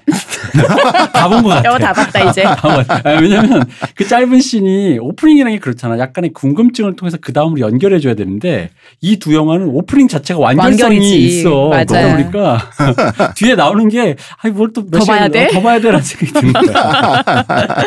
다 봤는데. 어. 그게 이제 옛날에 옛날에 철학 서 적에 철학자들이 이렇게 특히 칸트 같은 사람이 서문을 쓴단 말이에요. 음. 음. 서문이 그러니까 이제 서, 철학 서적의 서문 같은 오프닝 씬들인데 그게 음. 서문의 전체 책 내용을 다 압축해서 원래 넣게 돼 있어요. 음. 그 단지 머릿말이 서문이 아니라 그래서 칸트 책은 원- 워낙 어려우니까 서문만 읽어요 사실 학생들은. 그지. 근데 음. 서문이 원래 좀 그런 역할을 하지. 음. 특히 레포트 많이 좀 이런 거 써보신 분들은 어떤 요령인지 대충 그죠. 눈치채 보셨을 거야. 근데 이게 정말로 서문 역할을 하는 오프닝 씬 두 개. 그렇죠. 스페이스 오디세이, 그 다음에 성난 황소, Raging Bull. 음, 자 이제 본격적으로 영화 얘기 빨리 들어가야 될 것 같아요. 네. 어, 우리 또 많이 한참 딴 많았어. 얘기 너무 많이 어. 했어. 이 영화의 서사는 솔직히 말하면 서사가 이렇게 있나 싶을 정도로 내용 자체는 간단해요. 네. 그러니까 이게 한 줄로 요약하면 대표님 그거 아니에요? 사회 부적응자가 사고 치고 댕기다가 운 좋게 안 죽고 살아난다. 그렇죠. 음. 음. 근데 사고가 미담으로 수습된다. 어허. 아니 그래도 좀 더 자세히라고 해도 내용은 간단한 게 이제 주인공 이름이 트래비스예요. 네. 베트남 참전 용사고 또 해병대 나왔어. 음. 살짝 느낌이 세지죠. 어. 우리 해병 한국에서 너무 왜, 왜곡됐어 해병대 이미지가 아, 마린, 마린은 원래 다른 데서 좀 많이 왜곡돼 있어요. 그런 거예요. 야, 왜냐하면 그 어느 나라든 해병대가 그렇게 다른 부대원들에 비해서 곤조를 부리다 보니까 음. 전쟁이 났을 때 해병대원들이 가장 그 죽음의 위험에 직면하면서 돌격이나 진격을 하게 되거든요. 음. 그 작전상 그래요. 그 작전을 위해 상륙 작전이나 돌격 작전을 위해서 애초에 양성된 게 해병대이기 때문에 그렇기 때문에 해병대원들이 전쟁 트라우마에 더 많이 노출돼요. 음. 그렇기 때문에 곤조도 있겠다. 자부심도 있겠다. 고생도 내가 더 했어. 근데 전쟁 트라우마도 더 겪어. 그러니까 제대하고 나서 사고 칠 가능성이 높은 건 사실이에요. 어느 나라나. 그래서 전후에 항상 해병대원들이 사고 칩니다. 이 우리나라도 그랬고요. 씨가 싫어합니다. 아니 근데 아니 근데 김홍 씨는 전쟁 안 겪었잖아요. 이거는 월남전 참전 용사이신 청룡부대 출신 아버지께서 저한테 하신 말씀이에요. 자기 본인이 전우들을 관찰하고 하신 말씀이야. 이 말을 싫어하는 김은국 씨에게 홍대선 아버님이 너 몇 개야라고 시전하셨습니다. 예. 어, 그렇죠, 맞아 맞아. 그- 무서운 얘기 아니야. 저희 아버지가 말이죠. 안 세봐도 돼. 김은국 씨보다 반드시 위키수입니다. 음, 그럼요 연세가 있으신데. 어, 네, 위키수 아들이야. 자, 죄송합니다, 여러분. 전 육군 나왔고요. 자, 전쟁이 끝나고 이 트래비스는 사회에 잘 동화를 못해요. 그 스스로도 잘 간수를 못해. 이 사람 지금 뭐냐면 부모님, 가족들하고도 거의 의절 상태야. 이런 과정은 안 보여줘요. 근데 어떤 과정이었는지는 사실 조금 예상되잖아. 뉴욕에서 굳이- 이제 혼자 살고 있죠. 뉴욕에서 혼자 사는데 가난뱅이죠. 뭐도 없어요. 근데 잠을 못 자 밤에. 음. 그래서 불면증에 시달려서. 어, 불면증에 시달려서 혼자 돌아다니고 지하철 타고 다니고 하다가 하다 하다가 이제 결국 하는 게 매일 극장에서 동네 이제 외진 극장에서 포르노를 봐요. 포르노도 보고 음, 밤에는 이제 포르노도 잠을 못 거지. 자니까 어. 이렇게 어차피 눈 뜨고 호성 생활 할 바에 택시라도 몰아야겠다. 그냥 밤에 몰아야겠다 해서 그래서 택시를 야간 몰려가게 택시를 됐죠. 몰게 되는 거죠. 그리고 이제 야간 택시는 좀 위험한 것만 감수하면 돈도 많이 버니까 음. 뉴욕도 야간 할증이 있겠죠. 이제 배경은 뉴욕인데 이 처음에 트래비스의 나레이션으로부터 영화가 시작되는데 아 하나님 감사합니다 비가 오는군요. 음. 그러면서 하는 말이 이 뉴욕에 쓰레기들이 넘쳐나는데 이 쓰레기들이 다 씻겨 내려갔으면 좋겠다라고 해요. 음. 여기서 이제 그래서 이 사람이 비가 오면 좋아하는데 이 쓰레기란 게 뭐냐? 창녀, 음. 포주, 동성애자들, 그 다음에 마약 참- 중독자. 뭐 마약 주- 중독자, 주폭, 어, 취- 어, 진상들, 주폭자들, 음. 어. 이 사람 우리나라에 와도 음. 사람 많이 죽이고 다닐 것 같아. 우리나라 주폭이 너무 많아가지고 이런 사람들이 본인이 생각하는 쓰레기야. 음. 그러니까 주인공은 마음에 안 들고 정의가 구현되기를 이미 바라는 상태예요. 세상이 더러워졌고 저놈들만 없으면 될 것 같은 그 혐오와 배제가 이미 차오른 상태예요. 근데 왜 차올랐을까? 여기에 대해서 이제 주인공이 정의에 천착을 하는데 폭력적 정의잖아요. 음. 이 사람들에서 사라져 버렸으면 한 번에. 일소에 싹 깨끗하게 없어져 어, 없어져 버렸으면. 좋겠어라고 하니까. 이런 거에 천착하는 거에 대해서 이게 좀 암시적인데 물론 저의 관심법이긴 합니다만 자 2차 대전하고 비교해 볼게요. 2차 대전 그리고 한국 전쟁 때 미군들은 세계 탑이었어요. 뭐가 군기가 상당히 도덕적인 군대였어요. 사고 치는 놈들도 있었지만 그리고 이 사람들은 사회 복귀해서 멀쩡히 그냥 사회 복귀해서 원래 직업으로 돌아가고 새로운 직업으로 하고 승진하고 해서 그냥 멀쩡히 잘 산 사람들이 되게 많은 반면에 있잖아요. 이상하게 베트남전은 참전 용사들이 노숙자도 많이 되고요. 음. 마약 중독자도 많이 됐어요. 전락한 사람들이 많아요. 사실 장비라든지 생존율이라든지 하는 거는 월남전이 더 높았단 말이야. 월남전 때는 헬기로 부상병을 수송해서 그 생존율을 높이는 방식까지도 월남전 때 정립이 됐잖아요. 미국에서. 이게 근데 정의에 어느 쪽에 더 천착하냐 하면 베트남전 베테랑들이 정의에 더 많이 천착해요. 미국의 예술 작품들을 보면. 왜일까 생각을 해보면 2차 대전과 한국 전쟁에서 미군으로 참가한 사람들은 히틀러, 일본 제국, 그리고 공산당 이런 사람이랑 싸웠어요. 명백하게 적이 있었죠. 그렇죠. 이제 그리고 이 내가 사람- 선으로 담보될 수 음, 있는 이 사람들의 세계관에서는 의심할 바 없이 자기들이 정의를 위해 싸웠다고 믿게 마련이죠. 음. 그렇기 때문에 이 사람들은 정의에 집착할 필요가 없어요. 그런데 베트남전 같은 경우는 약소국을 침략했잖아, 미국이. 음. 그래서 가서 맨날 뭐 합니까? 민가 불태우고 그 정글 불태우고 말이죠. 자연 파괴하고 막 학살하고 인간인 학살도 많이 일어나고. 어, 그리고 전쟁에서 지고 돌아왔어요. 그렇죠. 그러니까 자기의 희생이 정의로운 것인지 베트남전 베테랑들이 확신할 수가 없어요. 그렇기 때문에 정의의 문제에 계속해서 집착하는 묘한 모티브가 영화에도 사실 있거든요. 그리고 트레비스는 그런 사람이에요. 거기다 이제 또 부연 설명을 하면 좀 이런 게 있죠. 이그 양차 대전이랑 한국 전쟁까지 참가했던 미국의 세대는 우리로 치면 산업화 세대예요. 음, 즉 전체주의적이고 권위적인 것에 익숙한 세대더라고. 음. 음, 음. 동원하고 뭐 우리 우리 뭐 고등학교 때 뭐 얼차려 하고 음. 뭐 어, 머리 박아 막 이런 음. 거에 익숙한 사람이야. 그러니까 국가에 미국- 의해서 주도되는 것이 일- 어. 이상하지 않은. 그러니까 그렇죠. 이렇게 설명할 더. 수도 있어요. 그 2차 대전 과 한국 전쟁에 참전한 미국 세대 있잖아요. 음. 자라면서 아버지한테 가장 많이 맞은 세대예요. 그러니까 우리랑 비슷해요. 그러니까 80년대 까지 자라왔던 세대들, 권위적인 세대들인 거고 이 시대 이제 68 세대라고 흔히 말하는 음, 자유주의의 뽕을 맞고 자란 음, 음. 그 다음 경제 성장이 이미 어느 정도 이룩해져 있고 자유로운 자유주의의 붐을 맞고 자란 세대가 바로 이 베트남 세대이기 때문에 네. 그 앞전의 세대가 갖고 있는 그 권위에 대한 그 어떤 복종, 그 권위에 대해서 그게 친숙한 사람들이고 음. 이 사람들은 이게 친숙하지가 않아요. 그러니까 좋게 말하면 단련이 돼 있는 거고. 그. 사람들은. 그런 상황에서 전쟁에 내몰렸을 때 그 군기가 빠졌다는 게 바로 그런 측면을 보여줄 수가 있는 거죠. 흔히 말하는 권위에 복종하니까 군기 그런 모습이 군기 같은 모습이잖아. 음, 음, 야 빨리 서확 우다닥 하는데 음. 음. 이 사람들은 그렇게 성장한 사람들이 아니거든. 그래서 이 사람들이 바로 이제 그 군대를 가서도 그렇게 행동하는 거지. 그, 그 우리 말하면 학교 다니면서 한 번도 안 맞아 본 애들. 어, 어. 선생님 앞에서 뭐 제식 훈련 안 받아 본 애들. 그러니까 상명하복에 익숙하지 않죠. 그렇죠. 이제 그런 그 이제 부연을 하자면 약간 이제 그 세대 구분상으로도 그렇게 얘기를 해줄 수가 있어요. 음. 어, 이 트래비스의 전쟁 트라우마라는 것은 사실상 암시돼 있는 게 봐봐요. 언제 베트콩이 튀어나올지 모르는 자욱한 정글에 있었잖아요. 근데 언제 사회의 쓰레기들이 눈에 띄고 자기한테 민폐를 끼칠지 모르는 이 뉴욕의 밤거리가 데칼코마니처럼 이렇게 돼 있어요. 그래서 사실 이 사람은 자기만의 전쟁을 치를 준비는 배경적으로는 돼 있는 거야. 트래비스에게 있어서.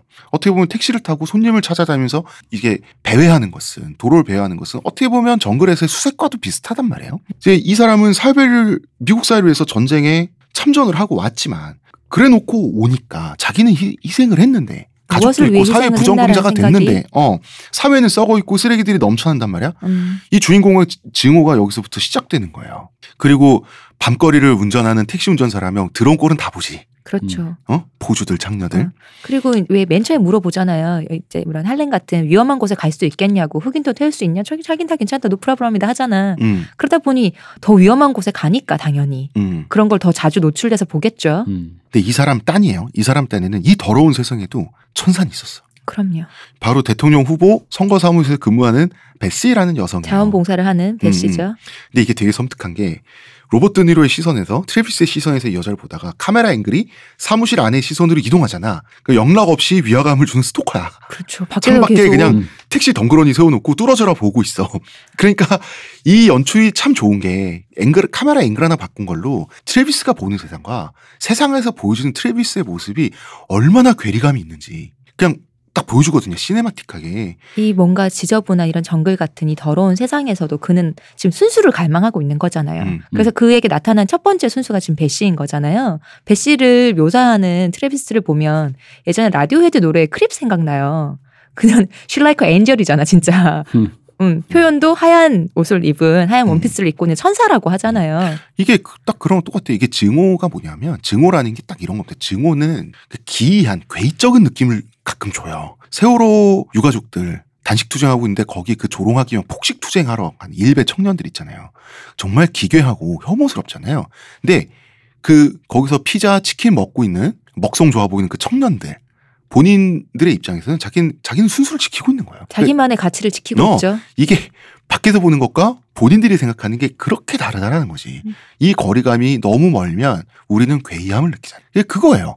근데 이 배 씨는 사람이 좀 착하고 또 호기심도 없잖아 있었던 것 같아. 그래서 영락 없는 스토커인데 스토커를 한번 만나줘요. 척 봐도 되게 잘 사는 중산층의 부유한 가정에서 자란 음, 어, 잘 자란 분? 아가씨잖아요. 근데 처음에 뚜벅뚜벅 걸어 들어와서 사실 말도 안 될 것 같은 남자가 말도 안 되는 얘기를 듣는데 되게 좀 신선한 방법으로 한다 나한테 누구도 나한테 관심 있는 어떤 남자도 그런 식으로 대시하진 않았을 거예요 배 씨에게 어떻게 보면 약 음. 일견 무례하면서도 굉장히 솔직하게 말하잖아. 당, 당신 너무 예쁘다. 한번 음. 밥 한번 먹을래요라고 정확하게 원하는 바를 딱 제시해 주는 남자 그렇게 흔치 않았을 거거든요. 음. 그러니까 호기심이 들죠. 아, 이 남자는 대체 어떤 사람일까? 그래서 호기 들겠죠. 어. 그리고 잘 생겼잖아.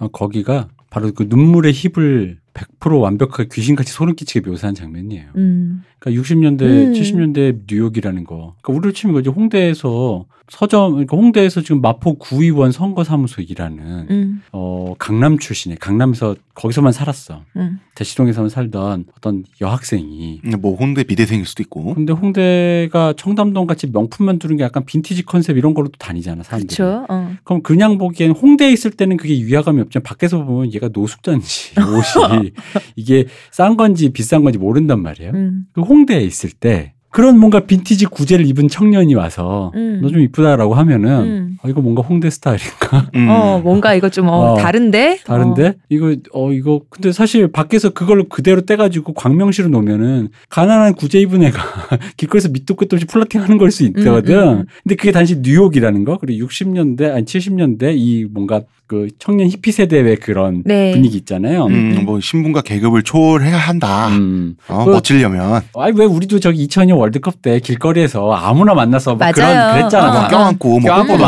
하고. 뭐 담배도 주고 막 그랬단 말이야. 지금은 안 하이파이브 하지만. 하고. 어, 그런 분위기에 이 여성이 넘어가는 순간이죠. 맞아요. 그 눈물의 힙이라는 거야. 음. 음. 그래서 어 이 남자 나한테 이렇게 대한 건 네가 처음이야 이걸로 어, 진짜로. 하는 어. 거지. 이제 그래서 밥- 둘이 밥을 먹으러 가는데 음. 벳시가 보기에는 이 남자가 상태가 조금 안 좋아 보이는 것 같은데 근데 사람이 또 아주 악해 보이진 않아. 음. 그래서 아, 당신은 마치 잘 기억은 안 나는데 그 노래 같다.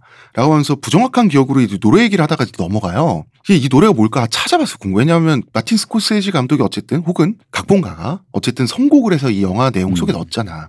아무런 의미 없는 대충 뭐 이런 거 아닐 거니까. 아닐 거니까. 어, 이게 크리스 크리스토퍼슨이라고 하는 싱어송라이터가 작사, 작곡, 노래를 부른 Pilgrim, 순례자란 뜻이죠. 음. 이라는 제목의 노래예요.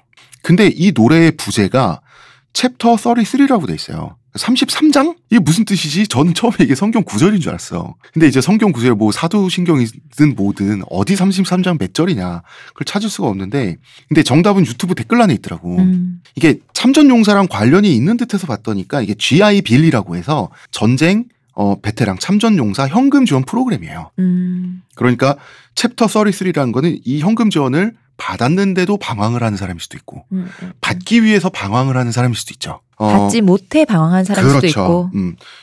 그 힌트가 베트남 참전 용사가 용케 아직도 정정하셔가지고 유튜브에 댓글을 남기신 거야. 아, 이 노래를 쓰고 불러줘서 고맙다. 저희 아버지 세대나 이모부 세대 있잖아요. 음. 그때가 베트남 참전하신 분들이거든요. 40년대생. 그러니까 충분히 가능하죠. 뭐 70대 지금 음. 그리고 어떤 좀 젊은 여성분의 댓글이 있었는데 어릴 때 엄마가 빙고 게임 하러 나가면 엄마 있을 때 아빠가 감히 눈치 보여서 못하는데 엄마가 게임 하러 나가면 엄마의 등짝 스매싱 무섭겠지. 어, 이 노래를 매일같이 부르고 부르고 부르고 부르고 또 불렀다는 거야. 그러니까 이게 어릴 너무나 때 싫은 거지. 싫었을까. 어, 이게. 게다가 이게 이 노래가 뭐 countryside 음악이니까 음. 우리나라로 치면은 뭔가 트로트잖아. 그러니까 어, 너무나 싫었는데 지금은 이 곡을 사랑한다. 음. 이런 댓글이었는데 좀 짠하죠. 아버지가 뭐 돌아가셨거나 아프시거나. 야, 근데 트래비스도 그거잖아. 네, 참전 예, 용사. 참전 용사로서 방황을 하고 있으니까 네. 그런 쪽으로 약간 이거를 이제 음. 그 연결을 시킨 거죠.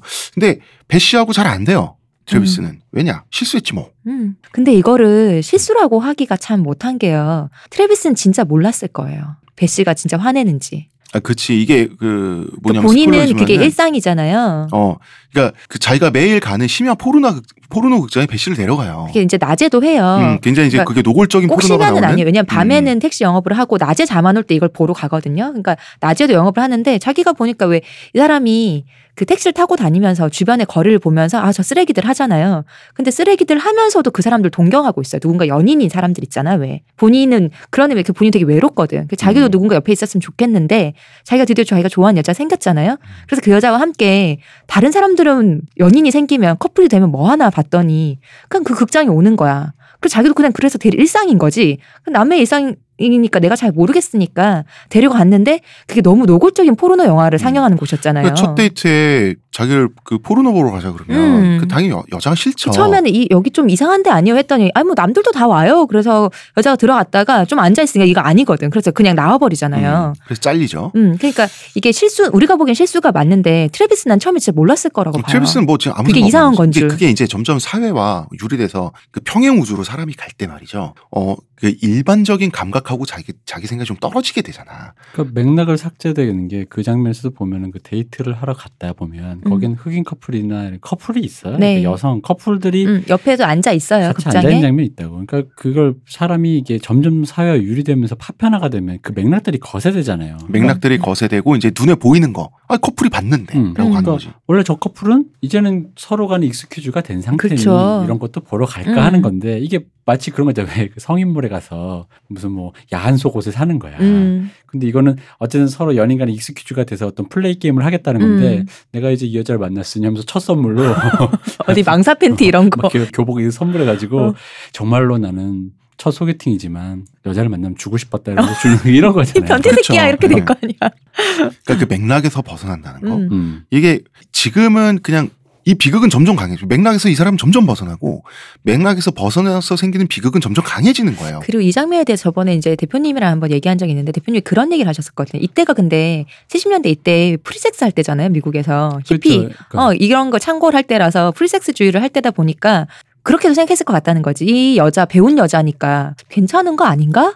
라고 그러니까 생각하지도 않았을까? 그 liberal한 어. 그런 어. 거 생리 어. 자체가. 근데 그러면 그, 그 여성과 대하면서 여성의 반응, 표정 이런 걸 보면서 그 눈치 코치가 있어야 되잖아. 그렇죠. 근데 그냥 어, 되는 거 아니야? 그, 주, 음, 그 음. 대표님 말처럼 이렇게 딱 파편화 되는 그렇게 거야. 생각하는 거 어. 아니야? 이런 식으로 된거 그러니까. 음, 아닌가? 여기 역시 아까 막 내가 예를 들었던 속옷처럼 그러니까 음. 맥락을 거세된 거지. 이걸 서로 이렇게 탐색을 해가지고 아예 좀 liberal 하니까 뭐 그럼 아예 그냥 음. 우리 건너뛰고 거기 가볼래? 뭐 이래야 음. 되는데 그게 아니라 좀 배운 여자 같고 배운 여자는 그런 것이지. 왠지 이러면서. 대마초 피면서 liberal 할 것 같고 음. 그럼 한번 가보는 거 아니야? 뭐 이러는 음, 거지. 이런 건 또 아니었을까라는 음. 얘기도 그- 했었거든요. 왜 우리나라 살인의 추억을 보면은 그 대학교를 못 나온 음. 고졸 출신의 형사가 대학생들의 MT에 대해서 음. 그뭐 가서 뭐 뭐뭐 떼씹하고 뭐다 그런 거 아니야? 뭐 되게 무식한 소리를 하잖아. 지금 떼씹이라는 단어가 어. 나오지. 아니 그 뭐 영화 대사 단어예요? 어, 어. 근데 트래비스도 왠지 이 그게 영화의 이 영화의 설명은 안 나와 있지만 그 트래비스도 집단 왠지 선도라고 해야 될까요? 어 음. 음. 비슷한 어 나보다 배우고 잘난 것들이 나보다 더 자유롭다며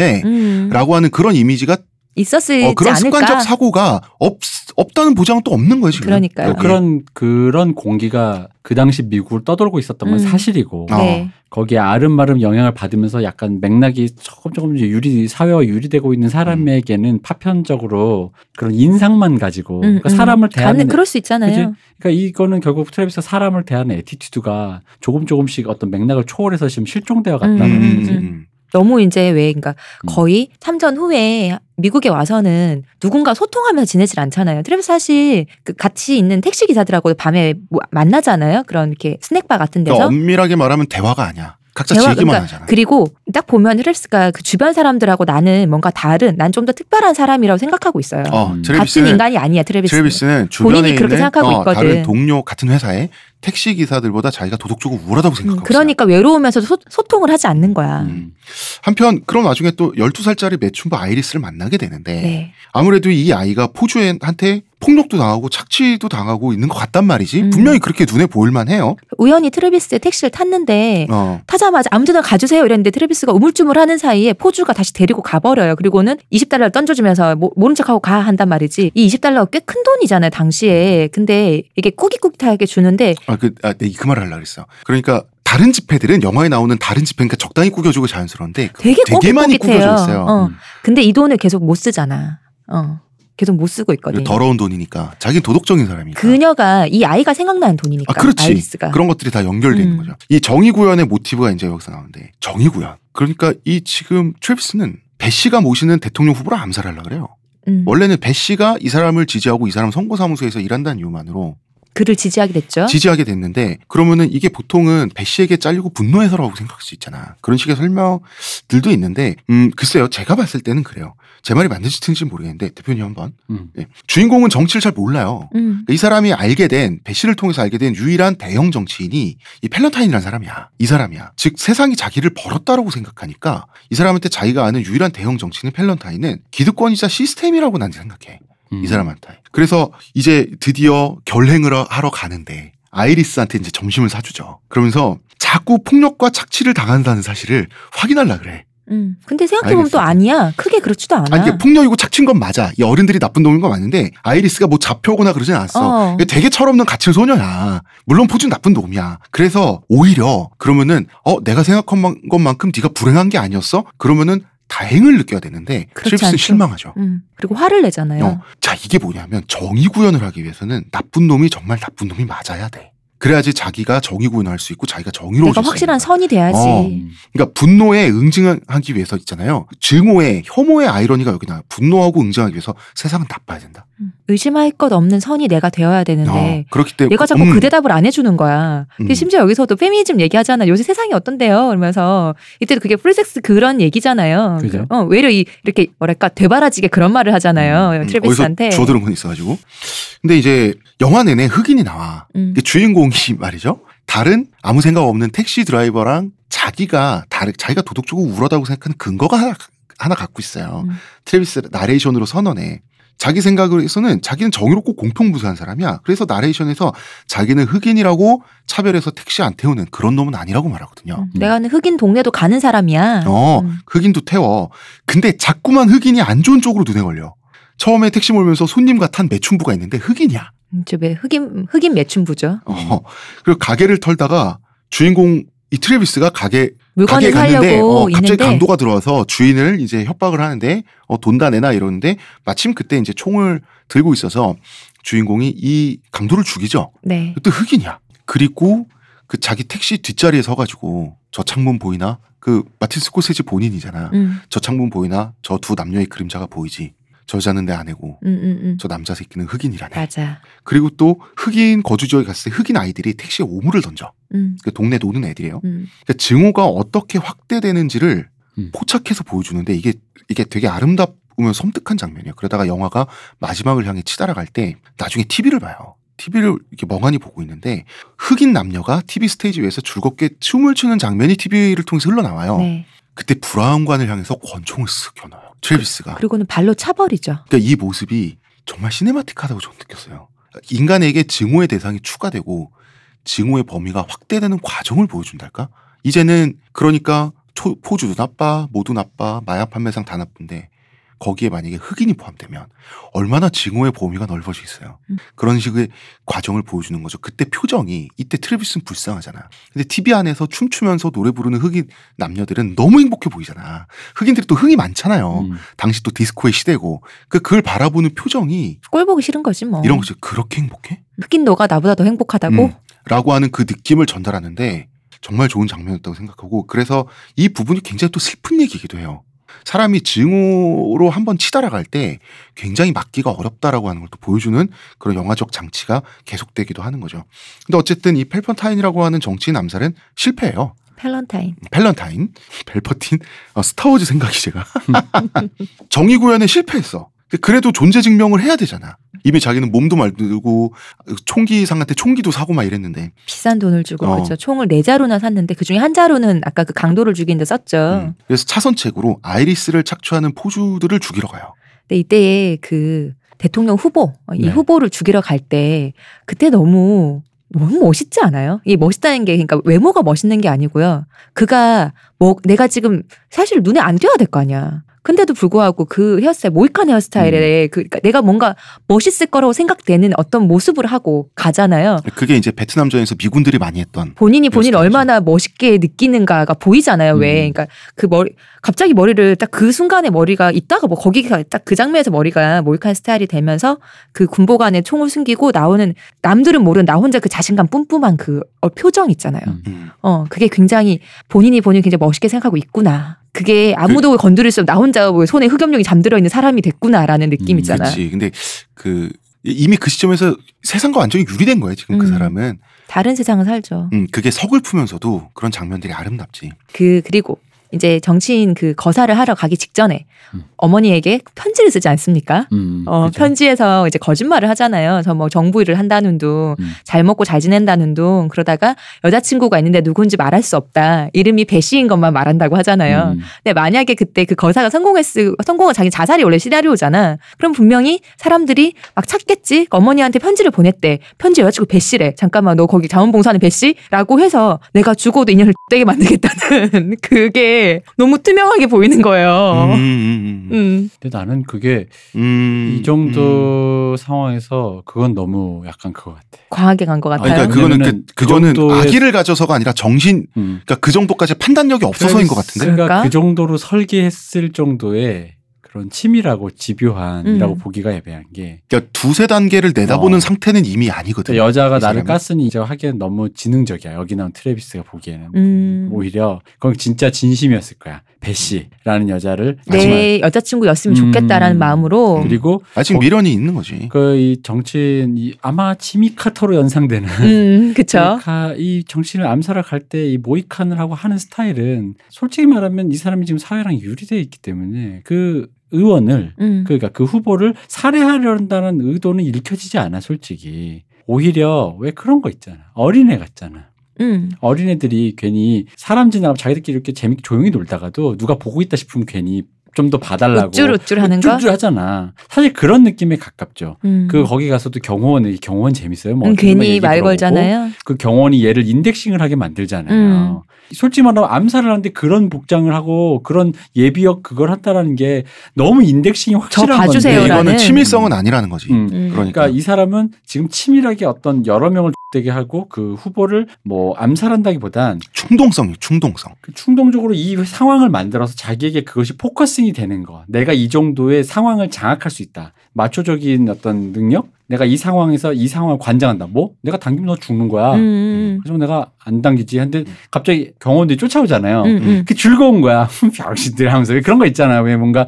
얘 아마 트레비스의 머릿속은 그거겠지. 왜 그 톰가제리 같은 류의 그런 뭐랄까 악당들이 나오는 영화에서 음, 공권력들 유린하면서 이렇게 루팡 같은 음. 어, 그런 이미지들 하하하하 내가 언제든지 맘만 먹으면 너희들은 다 그거지만 지금은 요런 느낌 하면서 약간 그런 거에 가깝죠. 음. 그리고 음. 그 느낌이 그렇기 때문에 그런 어떻게 좋게 말하면 순수함. 음. 하지만 저는 이 순진함. 배 씨에 대한 이, 어. 그 마음의 의혹을 마지막에 눈빛을 봐서도 저는 지울 수가 없어요. 너를 X되게 해주겠다. 근데 그 순진함이 순진함이기 때문에 굉장히 위험해 보이는 그런 동시에 갖고 있잖아. 왜냐면 순진한 왜냐면 이렇게 어린애가 던진 장난감처럼이란 표현을 독일에서 쓰는데 완전 참혹하게 망가진 상태에 대해서. 아이들 때만이 음. 갖는 그 잔악함이 있잖아요. 잔악함, 왜. 그 순진무구한 순수한 잔악함이 있잖아. 잔혹함. 음. 그러니까 왜냐면은 그게 그 시호님이 생각하는 그런 캐릭터로서의 트레비스면 마지막에 그 배시가 찾아갔을 때 음. 그것은 웬떡이야였겠지. 음. 그런 성격과 음, 그런 음, 음. 설계가 가능하다면. 근데 이 사람에게는 알잖아. 마지막에 배시 그냥 보낸 이유가 네. 뭐예요?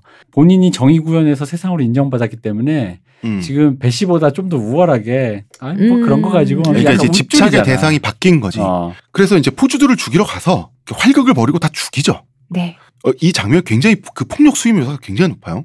그러니까 매음굴에서 포주 둘, 그다음에 아이리스 하고 이제 바로 이제 관계를 하기 직전에 손님을 죽이는데 자기도 치명상을 입어요. 그냥 그때 이때 영화 연출로 보면 다 죽었구나. 영화 끝났구나. 음. 비극으로 끝났네 하고 그런 것 같은데. 야, 그래서 사실은 주인공이 죽은 거란 해석 워낙 치명상으로 묘사가 되기 때문에. 네.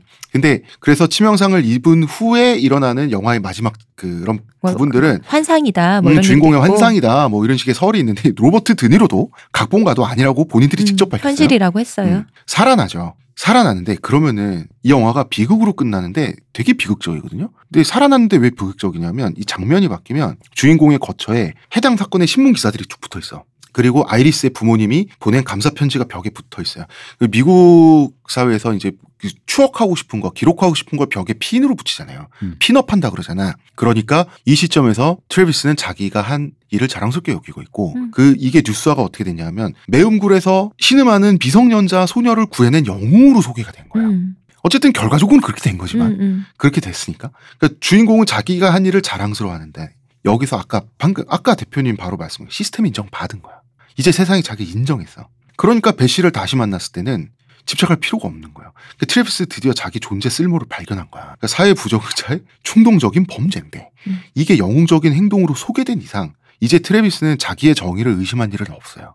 사실 저는 의심한 일이 있을 거라고 생각해요. 왜냐하면 이 그가 열망하는 것은 누군가에 대한 관심이잖아요. 본인 본인에 대한 관심이잖아요. 사람들이 자기를 쳐다봐주고 나한테 관심 있고 나를 그렇게 영웅으로 추앙해 주는 걸 원하는데 알지만 모든 건 잊혀지게 마련이거든요. 이 일이 잊혀지고 나면은 난 트래비스는 다시 갈망할 거라고 봐요. 아, 그거예요. 그러니까 그 갈망을 음. 정의라고 하지만 생각할 이제 거라고. 이 빨이 사람은. 이 약발이 끝나기 전까지는 음. 거기에 취해 있겠죠. 음. 그 이때 자기가 죽이려고 했던 정치인 그 펠런타인 잘 되길 바란다는 인사를 남긴단 말이야 배 씨한테. 이건 뭐겠어요? 이미 시스템 인정 받았기 때문에 음. 시스템을 더 이상 미워하지 않아. 그러면 시스템의 적, 베트콩 같은 진짜 자신의 적들, 이 적들을 자기는 죽여 없앨 자경 단원이 자기 세계관에서 돼버린 거야. 그래서 주인공의 눈은 오히려 배 씨가 주인공 쳐다보고 여기서 또 이제 배 씨의 사실 야박감도 드러내. 배 씨는 주인공한테 갑자기 사라진 감정이 조금 생긴 것 같아요. 깜짝 놀랐어요.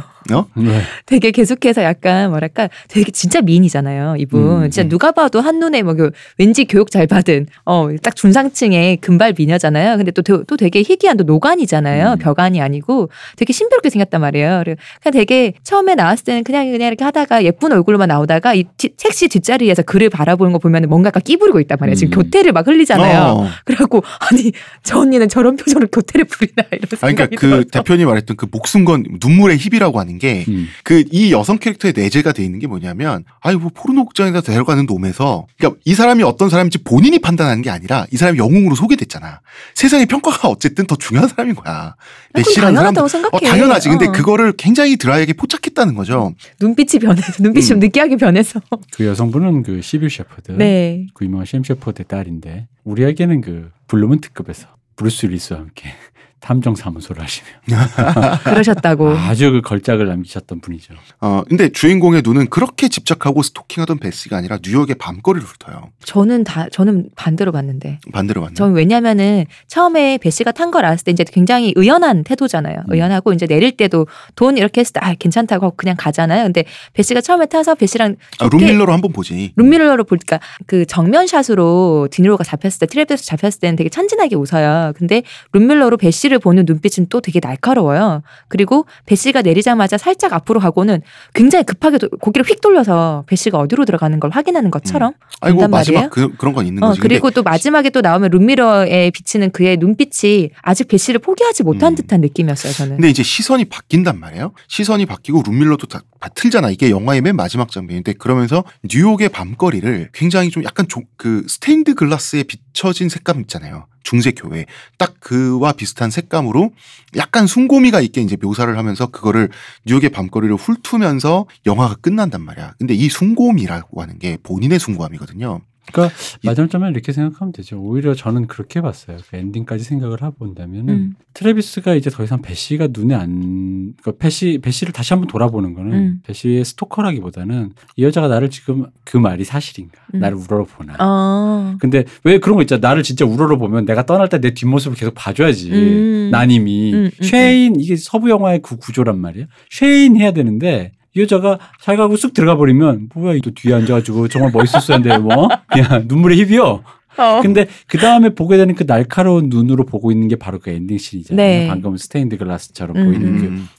베- 이제 더 이상 여기서 나오는 트래비스는 베시나 그런 사람을 보는 사람이 아닌 거예요. 음. 자경단으로 거듭 배트맨 된 거 배트맨. 어, 아. 길거리를 보는 거지. 난 더 음. 이상 베시 근데 그 베시를 쳐다보는 게 그거야. 내가 이걸 보는 사람이야. 그리고 이 사람은 이거를 스스로 하는 사람이고 음. 심지어 는 약간 희생미까지 느껴지잖아요. 음. 그럼 내가 이렇게까지 하는데 나를 좀 우러러 봐야지 뒤돌아보는 거야. 그런 의미 뒤돌아봄이라고 보거든요. 음, 음. 근데 이 여자가 그냥 만약에 그냥 들어갔으면 이 웃기네 이런, 이런 느낌이 있었을 거라는 거지. 그러니까 이 사람은 벌써 자기 마 벌써 뉴욕은 고담시가 됐고 음. 본인은 숭고해진 거야. 배트맨이 된 거야. 그래서 뉴욕의 밤거리를 훑겠죠. 훑, 훑으면서 뭘 찾겠어요? 악을 찾겠지. 그렇죠. 그리고 본인만의 정의 구현을 하겠죠. 음. 그 방식은 이 정의 구현은 굉장히 자의적인 자력 구제, 폭력이 될 거예요. 그런데 두 번째에도 혹은 두 번째가 아니라면 세 번째에도 영웅이 될 가능성은 재료에 수렴한다. 심지어 이 모델을 진짜 택시 드라이버 모델을 실제로 구현하려고 했던 음. 80년대 암살범이 있었습니다. 대통령 암살범이 미국에. 조디 포스터를 이 영화를 음. 보고 조디 포스터의 스토커가 돼서 맞아요. 어, 조디 포스터가 대학교에 갔을 때 예일대에 다니고 있었잖아요. 그녀를 휴학하게 만든 사람이잖아요. 음, 그렇죠. 조디 포스터의 관심을 끌려고 그 그때 레이건 대통령을 맞아요. 암살 미수했죠. 아, 여배우의 관심을 끌기 위해 대통령을 음, 그리고 잡혔을 때 그랬었어요. 조디 포스터의 관심을 끌기 위해서. 그래서 온 그 매스컴이 조지 포스터한테 이렇게 모두 집중되니까 더 이상 학교를 다니지 못하고 휴학하고 휴학했다가 다시 갔죠. 그래서 40년 후에 한국이 개발했지 않습니까? 말려. 우리 케이팝 아이돌 팬들이 굿즈를 사세요. 음, 그렇지 맞아. 어, 굿즈를 사세요. 굿즈를 사세요. 지금 세상은 비통하고 자기는 이미 숭고한 영웅이 돼 있고 희생할 준비가 돼 있고 본인은 너무 정의로워요. 어, 음. 그러면서 끝나는데 그 이미 세상과 완전 단절이 끝났어. 완전히 단절돼서 이제 칠 사고는 심각한 사고밖에 안 남았어. 그렇죠. 세상과 소통을 하는 게 아니라 내가 세상을 지켜주는 사람이 음. 돼버렸으니까. 그 혐오와 증오, 배제가 그리고 피해자 정치 세상이 날 어렵게 만들어 그것이 윗단계 그 윗단계로 에스컬레이트 되면 그 자력구제 그래서 결국은 잘못된 정의 구현의 신화로까지 간다. 그래서 이 영화는 사실 한 문장으로 요약을 한다면 제 생각에는 그 유명한 문장이 있잖아요. 지옥으로 가는 길은 천국의 한가운데 있다. 본인의 천국 한가운데 사실은 이 세상의 일반적 상식으로는 지옥이 있다는 거죠. 우리 이 영화 보고 나서 이제 이 영화에 대해 얘기 많이 할 때 대표님이 그 얘기 많이 하셨잖아요. 일베의 탄생을 알 수 있다. 네, 사실 영화를 보면서 어떤 맥락인지는 이해는 갔어요. 네. 이해는 갔는데 아 차이가 있다면 뭘까? 일단 트래비스는 혼자서 일- 지금 이렇게 되죠. 물론 뭐 일베는 커뮤니티의 특성상 서로 뿜뿜 응원하면서 어 나는 믿어 우리를 믿어 막 하면서 그렇게 된 그런 부분도 있죠. 증오가 단계별로 발전해서 자기 확신이 되고 그 자기 확신이 객관적 사실인 양 되고 그것이 자기 정의가 되고 나중에는 정의 구현까지 해야지 이게 완성되지 않습니까? 그래서 뭐 일베 폭식 투쟁 그런 얘기도 아까 제가 말씀드렸는데 그런 부분에서 인간이 어, 증오와 혐오에 빠져서 이런 트래비스 같은 상태가 되는 거 음. 이런 거는 시대와 동서고금을 떠나서 아무래도 인간은 다 거기서 거기잖아요. 공통점이 있는 건가라는 생각도 들었어요. 뭐 어떤 시점에서 그런 인간을 더 촉발시킬 수 있겠죠. 이때도 베트남전이라는 어떤 기제가 있었고, 아 근데 이제 일베 탄생이라고 그건 이제 지나가다 하는 말이고 음. 저는 오히려 그러니까 분노와 피해자의 탄생이라고 봐요. 음. 왜냐면은 여러분이 어떤 분노가 있어? 근데 여러분이 동의하지 않는 분노도 있고 동의하는 분노도 있을 거예요. 음. 예를 들면 일베의 분노, 세월호 유가족의 분노, 뭐가 됐든 어떤 건 동의하는 분노일 수 동의하지 않는 분노 그거에 대한 가치 판단 넘어서 그러한 유의 분노 그러니까 일베, 메갈, 뭐 세월호 세대, 청년과 뭐 우리 틀딱이라고 말하는 거, 음, 지역, 전라도 이 모든 거 아니 뭐 여러분이 충자 붙이는 그 모든 거. 음, 여러분이 동의하는 분노든 세월호의 유가족의 분노는 당연하지. 그럴 수 있죠. 그런 분노든 여러분이 동의하죠. 일베 애들 왜 저래? 뭐 이런 거라든 그런 모든 걸 얘기하는 거예요. 그러니까 나는 피해받았고 나의 분노는 정당하고 때때로 그러기에 합리화해서 나는 선하다라는 얘기까지 이제 그그 메커니즘을 이제 얘가 이렇게 짚고 있는 건데 이제 이 생각이 어느 순간 비틀려 버리잖아요. 음, 그래서 내가 선하다. 선한 건 뭐야? 옳다. 내가 하는 게 옳은 거야. 그럼 내 분노는 정당한 거죠.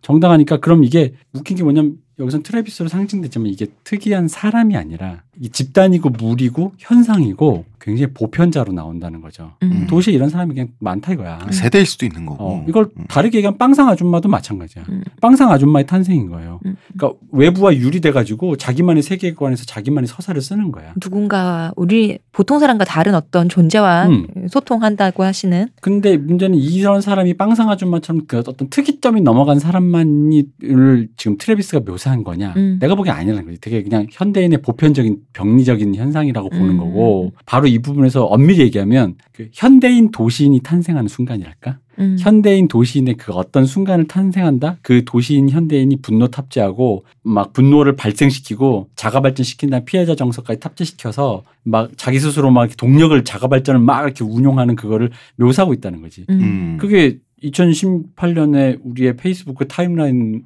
그 트위터 타임라인을 보면서 나오는 거잖아. 음. 너님 너 뭐 한남충 뭐 너 뭔 제기에 뭐 너 뭐 일베 새끼 죽어버려 뭐 어? 많잖아. 세월호 미워요. 폭식할 거야. 막 이런 거. 살짝 위화감 느껴지는 그런 순간들이 있어요. 그러니까 길빵하는 사람들, 다 길빵이 뭐냐면 이렇게 길거리 길거리 걸어다니면서 담배 피는 담배 피는 사람들, 사람들. 이걸 길빵러라고 하고, 네. 아니 뭐 그냥 흡연충이라고도 하죠. 뭐 길빵러를 봤다. 아 또 길빵러들 장난 아니네요. 이런 포스트가 올라오면 대체로 그냥 혀를 끌끌 차죠. 쯔쯔쯔 음. 제발 규제 좀 했으면 벌금 좀 올려야 돼요. 하는데 그 중에 그 댓글이나 포스트가 한 다섯 개 열 개 지나가다가 그 중에 불같이 화를 사- 내는 사람이 있어요. 뭐 과격한 표현을 쓰면 정말 죽여버려 다 죽어버렸으면 좋겠다. 흡연충 어떻게 다 쓰레기차에 수거 안 가냐. 길빵러 진짜 손가락 자르고 싶다라고 이렇게 분노를 터뜨면서 길게 쓰는 사람들이 있어 갑자기. 그러면은 살짝 뭔가 당신 말이 틀렸다까지는 아닌데 그 주변에 그 길빵하는 사람들 욕하는 사람들도 아니, 뭐 그렇게까지 하는 그 분위기 있잖아. 그렇죠. 근데 이거 흡연충이라고 흡연충 흡연충 길방을 길방이라고 부르는 거와 이런 자기 분노를 터뜨리는 이런 사람들 분명히 정상인일 거예요. 음, 그럼요. 어? 아, 분명히 일상생활에 문제 없는 사람일 거예요. 그 순간 그게 포착되는 거야. 음. 드러나는 거고. 이 차이가 얼마나 가깝겠냐는 거야, 사실은. 엄청 가깝고 어. 그 차이 때문에 바로 이 그러니까 이게 병리적이고 굉장히 특이한 특수 케이스가 아니라는 거가 음. 바로 이게 묘사하는 건데 이제 약간 돌아가서 이런 얘기 좀 한번 해볼게요. 이제 요 얘기 택시 드라이버에서는 헬줄 얘기가 조금 있는 게 왜냐면 택시 드라이버 워낙 명작이다 보니까 음. 사람들이 택시 드라이버에 대해서 뭐 평론가들이 뭐라고 하나 찾아보면 관성적으로 표현을 하는데 이게 워낙 오래된 영화다 보니까 관성적인 표현조차 아예 그냥 뭐랄까 그 설명을 안 해줘 아예 음. 그냥 그 예를 들어 이런 거지 이 영화에 대해서 찾으면 이런 거야.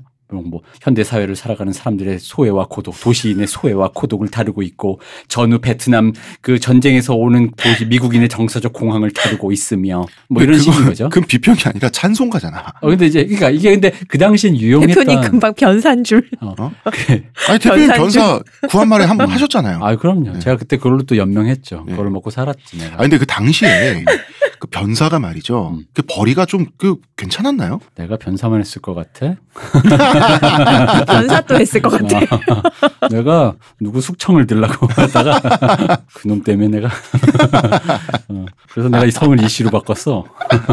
아, 변시에서 이지로. 네. 알겠습니다. 아 그래서 그런 관성이 그러니까 그 당시엔 신선한 표현이었을 텐데 음. 이 박제된 표현을 헤집고 뭘 뭐 이게 도대체 무슨 말 하는지 좀 설명을 해드리려고 음. 왜냐면 우리까지 그렇게 얘기하면은 아 택시 드라이버 그런 얘기네 하고 끝날 것 같으니까 좀 더 그러니까 현실의 요즘의 언어로 뜯어 보자고요. 네. 거기에 이제 그럼 이제 맨 처음 요 얘기를 해. 그 얘기 앞에 뭐가 있냐면 로베르 브레송에 대한 오마주다. 딱 이런 것도 음. 보시는 적이 많을까. 그럼 일단 이제 영화를 잘? 모르시는 분이 로베르 브레송은 뭔지 모르고 로베르 브레송을 떠나서 그럼 오마주 순간 어디가 오마주고 뭐뭐 그치. 어, 영화에 어디가 뭐에 오마주라서 뭐가 훌륭한지 맞아. 얘기해 주는 게 아니라 그냥 로베르 브레송에 대한 어떤 유럽 음, 아메리카 그 그냥 뭐 어쩌라고잖아. 어, New American Cinema에 뭐, 보라라라 뭐 하는 거야. 이제 그 부분도 얘기해보죠. 왜 로베르 브레송까지 얘기를 하냐. 로베르 브레송이란 감독이 있습니다. 네. 프랑스의 감독입니다. 어떤 감독이냐면 이런 표현을 써요. 모든 감독의 우상인데 음. 모든 감독의 스승은 아닌 거예요. 음, 왜 그럴까? 왜? 이분의 영화를 음. 보고 있자면 굉장히 희한한데 어떤 강렬함을 느껴요. 음. 근데 이 뭐, 왜 스승이 되려면 이걸 해보고 싶잖아. 음. 그 누구도 이 영 이상적 영화를 만들 수가 없어요. 아, 그래서 그 아, 누구 왜? 어, 왜 왜? 나의 우상이지만 나의 스승 그렇게 이런 찍을 수가 없는 거지. 어떤 거냐면 이분의 스타일이란 겁니다. 뭐, 뭐 동물적인 감각 같은 거기 때문인 거예요? 그게 그러니까 매뉴얼화 될 수 없는? 그 설- 설명을 드리면 이런 겁니다. 이분은 일단 배우를 비 연기자를 써요. 음, 그래서 음. 이분은 모델론이라고 말해요. 그러니까 연기를 안 시켜. 음. 그 예를 들면 내가 홍 작가를 캐스팅하는 거야. 근데 홍 작가를 캐스팅했는데 홍 작가 를 캐스팅한 이유는 누군 왠지 알아? 왜, 왜 소라서 그래서? 그러니까 홍 작가를. 소 역할로 캐스팅했을 것 같아서. 어떤 배우 여배우 왜 그냐면 이런 거. 배경이 밭이구나. 그러니까 이분이 어떤 여배우가 연기하는 걸 싫어했대. 그래서 왜 그랬더니 연기를 하기 위해서 나오는 그 개인 그 배우가 갖고 있는 드라마가 너무 많은 거야. 그게 싫은 거야. 왜? 음. 어떤 운명론 있잖아요. 내가 말해도 홍 작가가 어떤 운명을 운명에 처하는 영화를 찍는다 치자. 홍 작가라는 사람이 홍 작가라는 개별성이 지워진 상태에서 그 운명이 배달되는 그냥 수루되는 사 캐릭터 그러니까 모델로만 존재했으면 좋겠는 거야 이 영화에서. 음. 근데 김윤석 같은 배우나 그런 사람은 얼굴에 이미 히스토리가 있잖아. 이 사람 음. 얼굴만 찍어도 우리가 흔히 말하는 개연성 있다 그쵸. 그러잖아. 어. 그러니까 이분은 개연성이 싫은 거야. 아. 아 그러니까 이제 그림 재료로 치면 깨끗한 캔버스를 원한 거군요. 그죠? 그러니까 어. 이분은 배우라고 얘기 안 하고 모델이라고 얘기하는 음, 거예요. 음. 그 뭐- 그래서 내가 홍 작가를 왜 캐스팅하냐? 홍 작가는 몽골리안의 초상이기 때문에 홍 작가 개인이기 이전에 몽골리안인 거야. 우리는 하- 나 어, 저는 홍대선이기 전에 하나의 인종이다. 어 인종인 거야. 그러면 동양인. 몽골 인종으로서의 작가라는 캐릭터가 그 저 처해지게 된 운명에 대해서 다룰 수가 있는 거지. 근데 시호님을 내가 하겠다? 그럼 이건 안 되는 거야. 어떤 개인적인 드라마가 좀 더 있다 있어 보이는 거지. 저의 덜 몽골 Mongolian이다. 어, 저의 Mongolian적 외모가 그 정도군요. 어 그렇죠. 예. 그러니까 예 를 들어 황신혜 씨 쓰겠다 이해되는데 음. 황신혜 씨보다 왜냐면 코카서스 인종으로서의 어떤 그것이 그렇죠. 어. 그러니까 이분은 그런 거에 천착이 그러다 보니까 음. 수많은 감독들이 조연출로 들어갔다 이런 말을 하셨어요. 루이말 감독님인가? 아니 자기가 보기엔 연기를 시키지를 않았어. 그리고 또 그리고 연기를 안 시키니까 배우가 연기를 해. 아무것도 연기 안 하는 거랑 똑같아. 근데 그걸 계속 쳐다보더니 계속 NG를 내더래. 아무것도 배운 게 없다라고 얘기하는 거야. 어. 정말로 모든 감독들이. 근데 영화를 보다 보면요, 영화 내용도 심지어는요 이런 식인 거예요. 내가 예를 들면 홍 작가한테 음. 홍 작가 글 써요. 그럼 내가 홍 작가 찍고 있는 거야.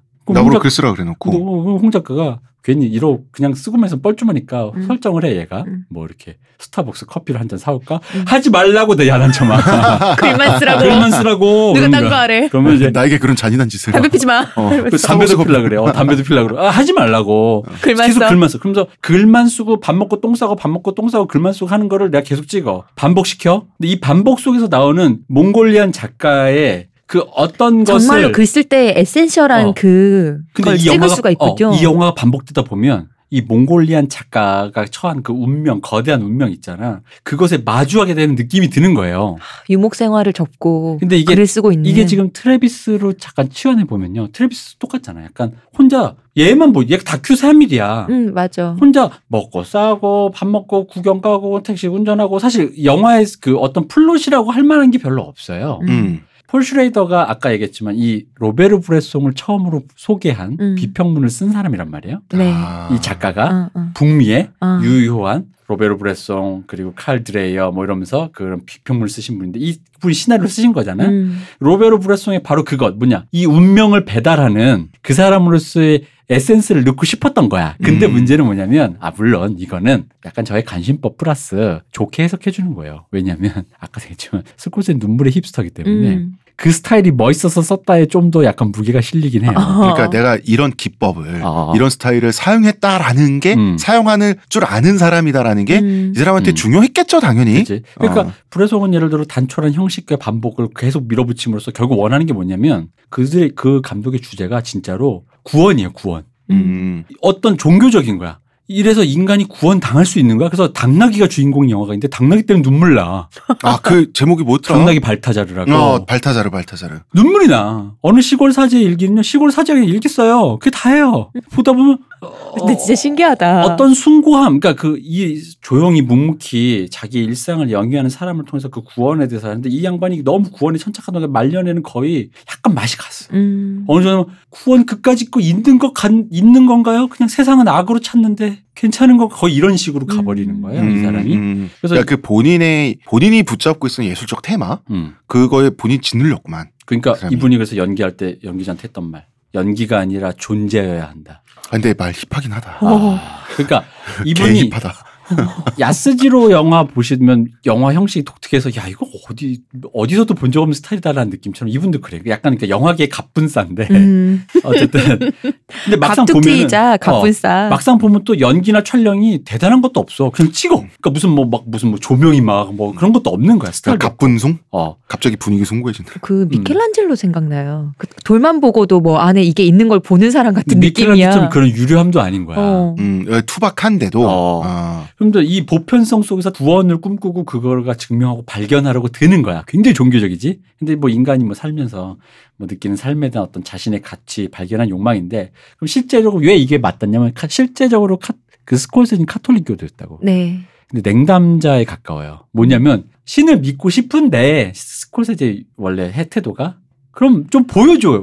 음, 음. 내, 내, 그, 근데 내가 스- 카톨릭 교도인데 그럼에도 불구하고 내가 너무 배우고 들어간 게 많아서 못 믿겠어. 근데 음. 내 마음에 한 구석 믿고 싶어. 진짜 믿고 음. 싶어요. 딱, 딱 버르장머리 없는 뉴욕, 뭐, 그냥 어. 청년이네. 그러니까 제발 이런, 이게 좀 숭고하게 얘기하면 그내 앞에 기적을 보여줘. 제발 제가, 왜냐면 신을 믿는다라는 건 무조건적인 믿음인 거잖아요. 그 안에 투항하는 거잖아요. 음. 그러기가 쉽지 않은 거죠. 그, 그렇게 안 돼. 무조건적인 게 안 되는 거죠. 근데 불의 송 영화는 바로 그걸 찾는 과정인 거거든요. 그리고 신에 대해서 무릎무릎 타, 투항하고 백기 투항하고 이제 그 본질적으로 다가가 보자. 근데 이 프레임으로 70년대 뉴욕을 본 거야. 음. 갖다 놓은 거야. 근데 여기서 제가 보기엔 펑크가 나는 게 뭐냐면 로버트 드니로 이, 이 새끼가 얘 메소드 연기자잖아요. 네. 그럼 얘는 존재를 배달해야 되는데 이 새끼 갑자기 트레비스에 대해 프로파일링을 하고 있어. 음. 맞아. 맞아, 맞아. 그런 사람이지. 어, 트레, 트레비스의 프로파일링이 된데 왜냐면 브레송의 영화에 등장한 사람 프로파일링을 하면 안 되는 인물인 거예요. 당나귀, 음. 신부, 사형수라는 존재지. 그냥 어, 신부 그 자체인 어, 거고. 어떤 사형수고 어떤 음. 당나귀, 어떤 품종, 몽골에서 음. 테무진이 몰던 분 이런 게 아니야. 그런 게 아니야. 그래서 스콜세지도 트레비스라기보다는 택시 드라이버를 보여주고 싶은 거예요. 음. 음. 그리고 이 인물이 20세기에 나온 도시에서 발견된 인물 형 인 거야. 네. 그래서 스콜세지가 여기에 천착을 한 거지. 근데 스콜세지가 원한 건 느낌이 이거 현대인의 고독과 소외를 보여주고 싶었는데. 어? 박하게 말하면 드니로가 메소드에서 구체화시켜버린 트레비스 때문에 역설적으로 오히려 보편성을 획득해버리는 아. 거야. 아, 음, 그러니까 그 어설픈 그 브레송의 짭이 아니라 응. 오히려 그것 때문에 그 짭이면 가질 수 없는 그 밀도. 오히려 그게 역설적으로 생겨났다. 브레송화 돼버린 거지. 음, 트레비스가 음, 드니로가 메소드를 해버려서 음. 이 인물의 구체화, 이, 음. 이 일배든 뭐든 뭐라고 불러 좋아요. 음. 그 분노, 이 분노 조절 장애가 있는 이 사람의 그 캐릭터가 오히려 우리가 알고 있는, 아, 그렇지. 우리가 내가 아까 초 시작할 때 그랬잖아. 뭐든지 불러도 좋다. 음. 그 뭐든지 불러도 좋다. 이런 사람 많이 봤지 않냐. 음. 바로 그 보편성 획득해 버리는 거야. 음, 택시 드라이버가 돼 버린 거야. 음, 이것은 그러니까 드니로의 영혼과 약간의 반쯤 실패한 스콜세제 눈물의 힘이 만난 음. 어떤 결과인데. 그럼 결국 화학 작용이 잘 일어났네요. 아. 결국 세계의 걸작이란 것은 역시 음. 역시 그 의도만으로는 그, 그 정도 걸작이 나오기 힘들다는 게 또 한 번. 그렇죠. 그거는 우연적 상황이 겹쳐서 애초에 아티스트가 의도했던 것보다 더 잘 나와야 그렇지. 시간을 이기는 걸작이 그래서- 경우가 많잖아. 그래서 드니로가 눈, 자기 영혼의 파트너였던 거지. 음. 그래서 사실, 사실 트레비스만 놓고만 보자면 되게 개성적인 인물로 보이지만 음. 우리 지금 보면 그냥 굉장히 보편적인 인물이죠. 이런 네. 사람 흔하잖아. 이 종교의 구원에 탐닉했던 브레송의 세계관에서 약간 바뀐 건 뭐, 뭘것 같아요? 그러면? 음, 어, 어떤 맥락에서 말씀? 그러니까 왜냐면 그러니까 이런 거. 브레송의 세계관에 등장했던 인물은 종교적인 인물이란 음. 말이야. 신이여 구원이 있나요? 신이 어디로 가시나이까? 그럼 이 트레비스는 어떤 인물이냐는 거지. 그 종교는 사회 혹은 시스템으로 내려와야겠네요 한 등급. 그렇죠. 그러니까 종교는 살았잖아. 우리 이제 종교 안 믿잖아. 음. 종교 뭐야? 이 특히 이 당시에 이때는 뭐야? 거대 담론으로 치환됐죠. 음, 이데올로기. 베트남전 한참 그럴 시대. 음, 음. 사회주의와 뭐 자유주의와 생태주의와 여성주의가 막 꽃피던 시대. 이데올로기 거대 담론 속에서 똑같은 소리를 해. 나를 구원해 줄 게 뭔데 그러면은. 음. 아주 그 근데 웃긴 건 대순 재미. 진리교? 그렇지 죄송합니다. 대순 진리교입니다. 근데 이 트래비스가 보고 듣고 먹고 사는 거에 집중하다 보니까 새로운 결과가 도출된 거야. 보편적인 정의. 왜냐면 트래비스가 생각해봐요. 이 사람과 만약 대화를 했을 때 아주 보편적인 의미로 우리 동의할걸요? 트래비스랑 나랑 똑같은 게 뭐야? 살인은 하면 안 되지만, 야, 어린 여자애가 미성년자가 매춘하는데 그건 안 되지. 그렇죠, 음. 선생님. 맞습니다. 동의하죠. 음. 음. 트래비스랑 대화가 거기까지는 진행돼요. 음. 근데 장담하는데 우리가 타임라인에서 만나는 분노 그거 하시는 분들 당신이 뭐라고 부르시든 간에 거기까지는 동의할 거야. 야 저건 좀 아니지. 그거 맞죠? 그렇죠. 아니 뭐 최소의 전제 조건이야 어, 뭐. 그렇죠. 살인하면 안 되지 이런 거 같은 얘기예요. 음. 애들 때리면 안 되지 같은 거지. 근데 그 다음에 그래서 어떻게로 들어가는 순간 나랑 트래비스랑 갈린다고. 음. 트래비스 얘기하자 나한테 싹 쓸어 담아야지. 그 다음에 하지만 예외를 찾는 것에서 거기서 갈리겠죠. 음. 음. 그러면 그 사람 말이 안 맞던 간에 이 사람들도 자기 나름대로 논리와 명분을 통해서 나름의 정의를 위해 싸운다는 거지. 그러면 이게 틀에서 큰 틀에서 우리끼리 합의했는데 각론에선 분열되는 거야. 음. 각론에선 분열되고 그 분열되기 때문에 분노가 되는 거야. 왜? 왜 홍 작가 내 말 무시해? 내 말이 틀려?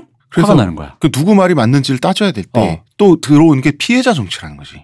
그러면 외부의 무엇, 신에게서 무엇을 찾던 인간형의 그 영화가 있었고 더 내려와서 사상과 이념 속에서 그걸 찾았던 인간이 있는데 둘 다 뭐 했어요? 실패했어요. 음. 실패했죠.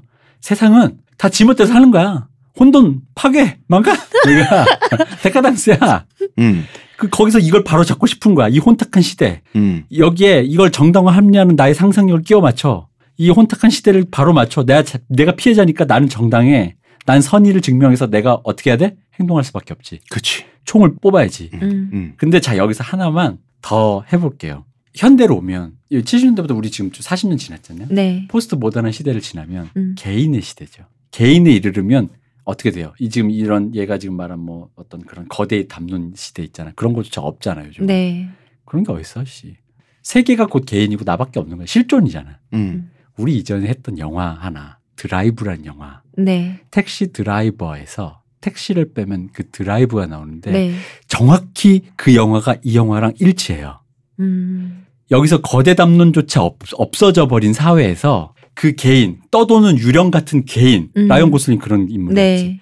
유령 같이 떠도는 개인이 아예 그냥 개인만 남아버린 거야. 음, 음. 근데도 불구하고 개인은, 개인도 역시 트레비스 때나 어쨌든 브레송의 시대나 똑같이 먹고 자고 싸고 그렇죠. 사람을 만날 거 아니에요? 음, 드라이브에서 라이언 고슬링은 아이린을 만나죠. 음. 그리고 당황해요. 왜 당황해? 이 관계를 어떻게 정립해야 될지 모르겠는 거야. 이거 이거 남의 불륜이기도 하고 뭐기도 음. 하고 그 나쁜 놈 도와주고도 싶고 음. 내가 아, 뭐 기본적으로 쌈자라는 히키코모리잖아. 어. 사, 사랑도 하고 이게 드라이브의 세계인데 자 그럼 여태까지 아까 구원을 찾던 영화에서 거대 담론에서 구원을 찾다 실패한 영화에서 아주 낮은 차원의 실존적인 개인의 수준으로 내려와서까지 하는 이거 음. 정확히 우리 앞에 홍 작가님이 진행하셨던 철학 에피소드를 듣다 보면 현대 철학이 걸어온 길이죠. 음. 신의 그림자에서 그렇죠. 음. 거대 담론의 이념에서 개인의 영역까지. 그러니까 뭐 사회 구성원으로서의 개인. 어 그렇죠. 다 갔다가 그다음에 이제 마지막에는 모든 게 사라지고 실존 그 자체만 남죠. 음.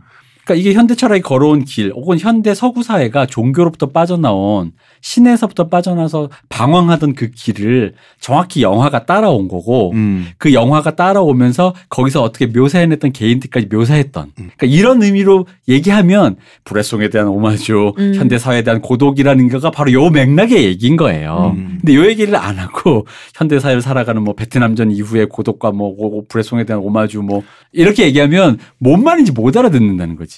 그냥 수사로 지나치는 거죠. 어, 그렇죠. 근데 이제 트래비스는 맞아요. 적어도 자기는 사회에 도움이 돼야 한다. 음. 도움이 되고 싶다가 기본 전제잖아요, 이 사람의. 그죠? 그러니까 정의 구현도 하려 그러는 거예요. 맞아요. 어.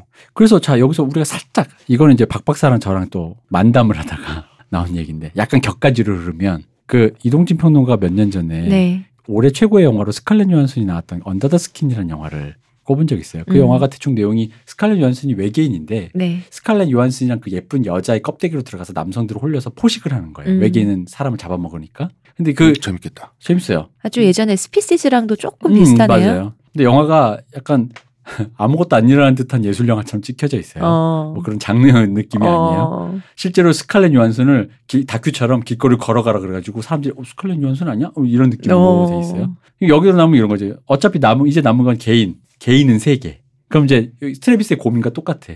나는 뭐야라는 거지. 내 정체성은 뭐야? 음. 사람은 사람을 뭘로 정체할 수 있는가?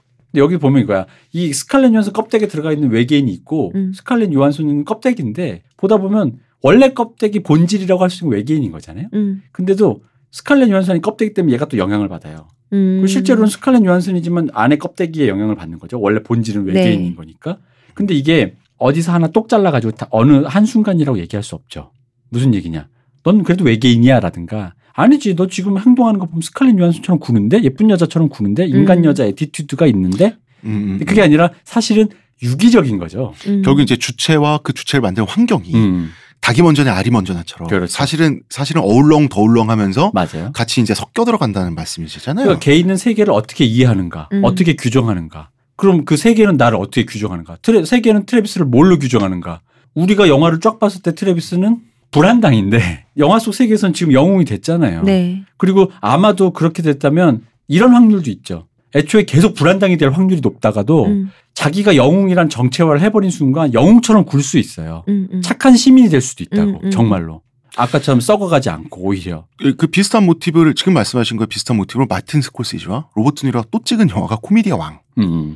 그거 보면 이 사람 좀 모질이에요. 모질이고 불효자식에다가 그 사고를 쳐서 하루 사고를 치는데 그걸로 정말 코미디 스타가 되거든요. 음. 그러면은 이 사람의 한심하고 외롭고 서글픈 모습을 관객들이 내내 보다가 근데 사회는 이 사람을 스타로 만들어 버려요. 그죠? 영화 속 사회는 음. 그럼 어느 편이 진실이나라고 했을 때 거기에 답을 하지 않고 영화가 끝나거든요. 근데 이 모티브는 또 비슷하다. 음. 그죠. 예. 그러니까 내부가 외부를 외부가 내부인데 뭐 아까 언더스킨 얘기했던 거죠. 그건 이제 아예 개인 차원으로 내려온 거고 네. 여기서 이제 그 외부 사회 거대 담론이라든가 어떤 그런 내가 인식하는 세계와 나가 누가 서로를 규정하는가 그 거기서 어떻게 곪아버리는가 뭐 그런 류의 얘기라고 할 수 있는 거죠. 그러니까 약간 우리 철학 그 에피소드까지 다 함께 듣다 보면 서구 사회의 정서를 약간 신학으로 음. 신학에서 어떻게 떨어져 나오는가 혹은 신학과 어떻게 다가갔는가로 이해한다라는 게 신의 그림자에서 얼마나 멀리 갔는가 음. 사실 택시 드라이버조차도 결코 멀리 가 있지 않다. 음. 그리고 그런 의미에서 영화 평론가, 영화 이론가들이 그런 의미의 수사들을 이, 이 영화에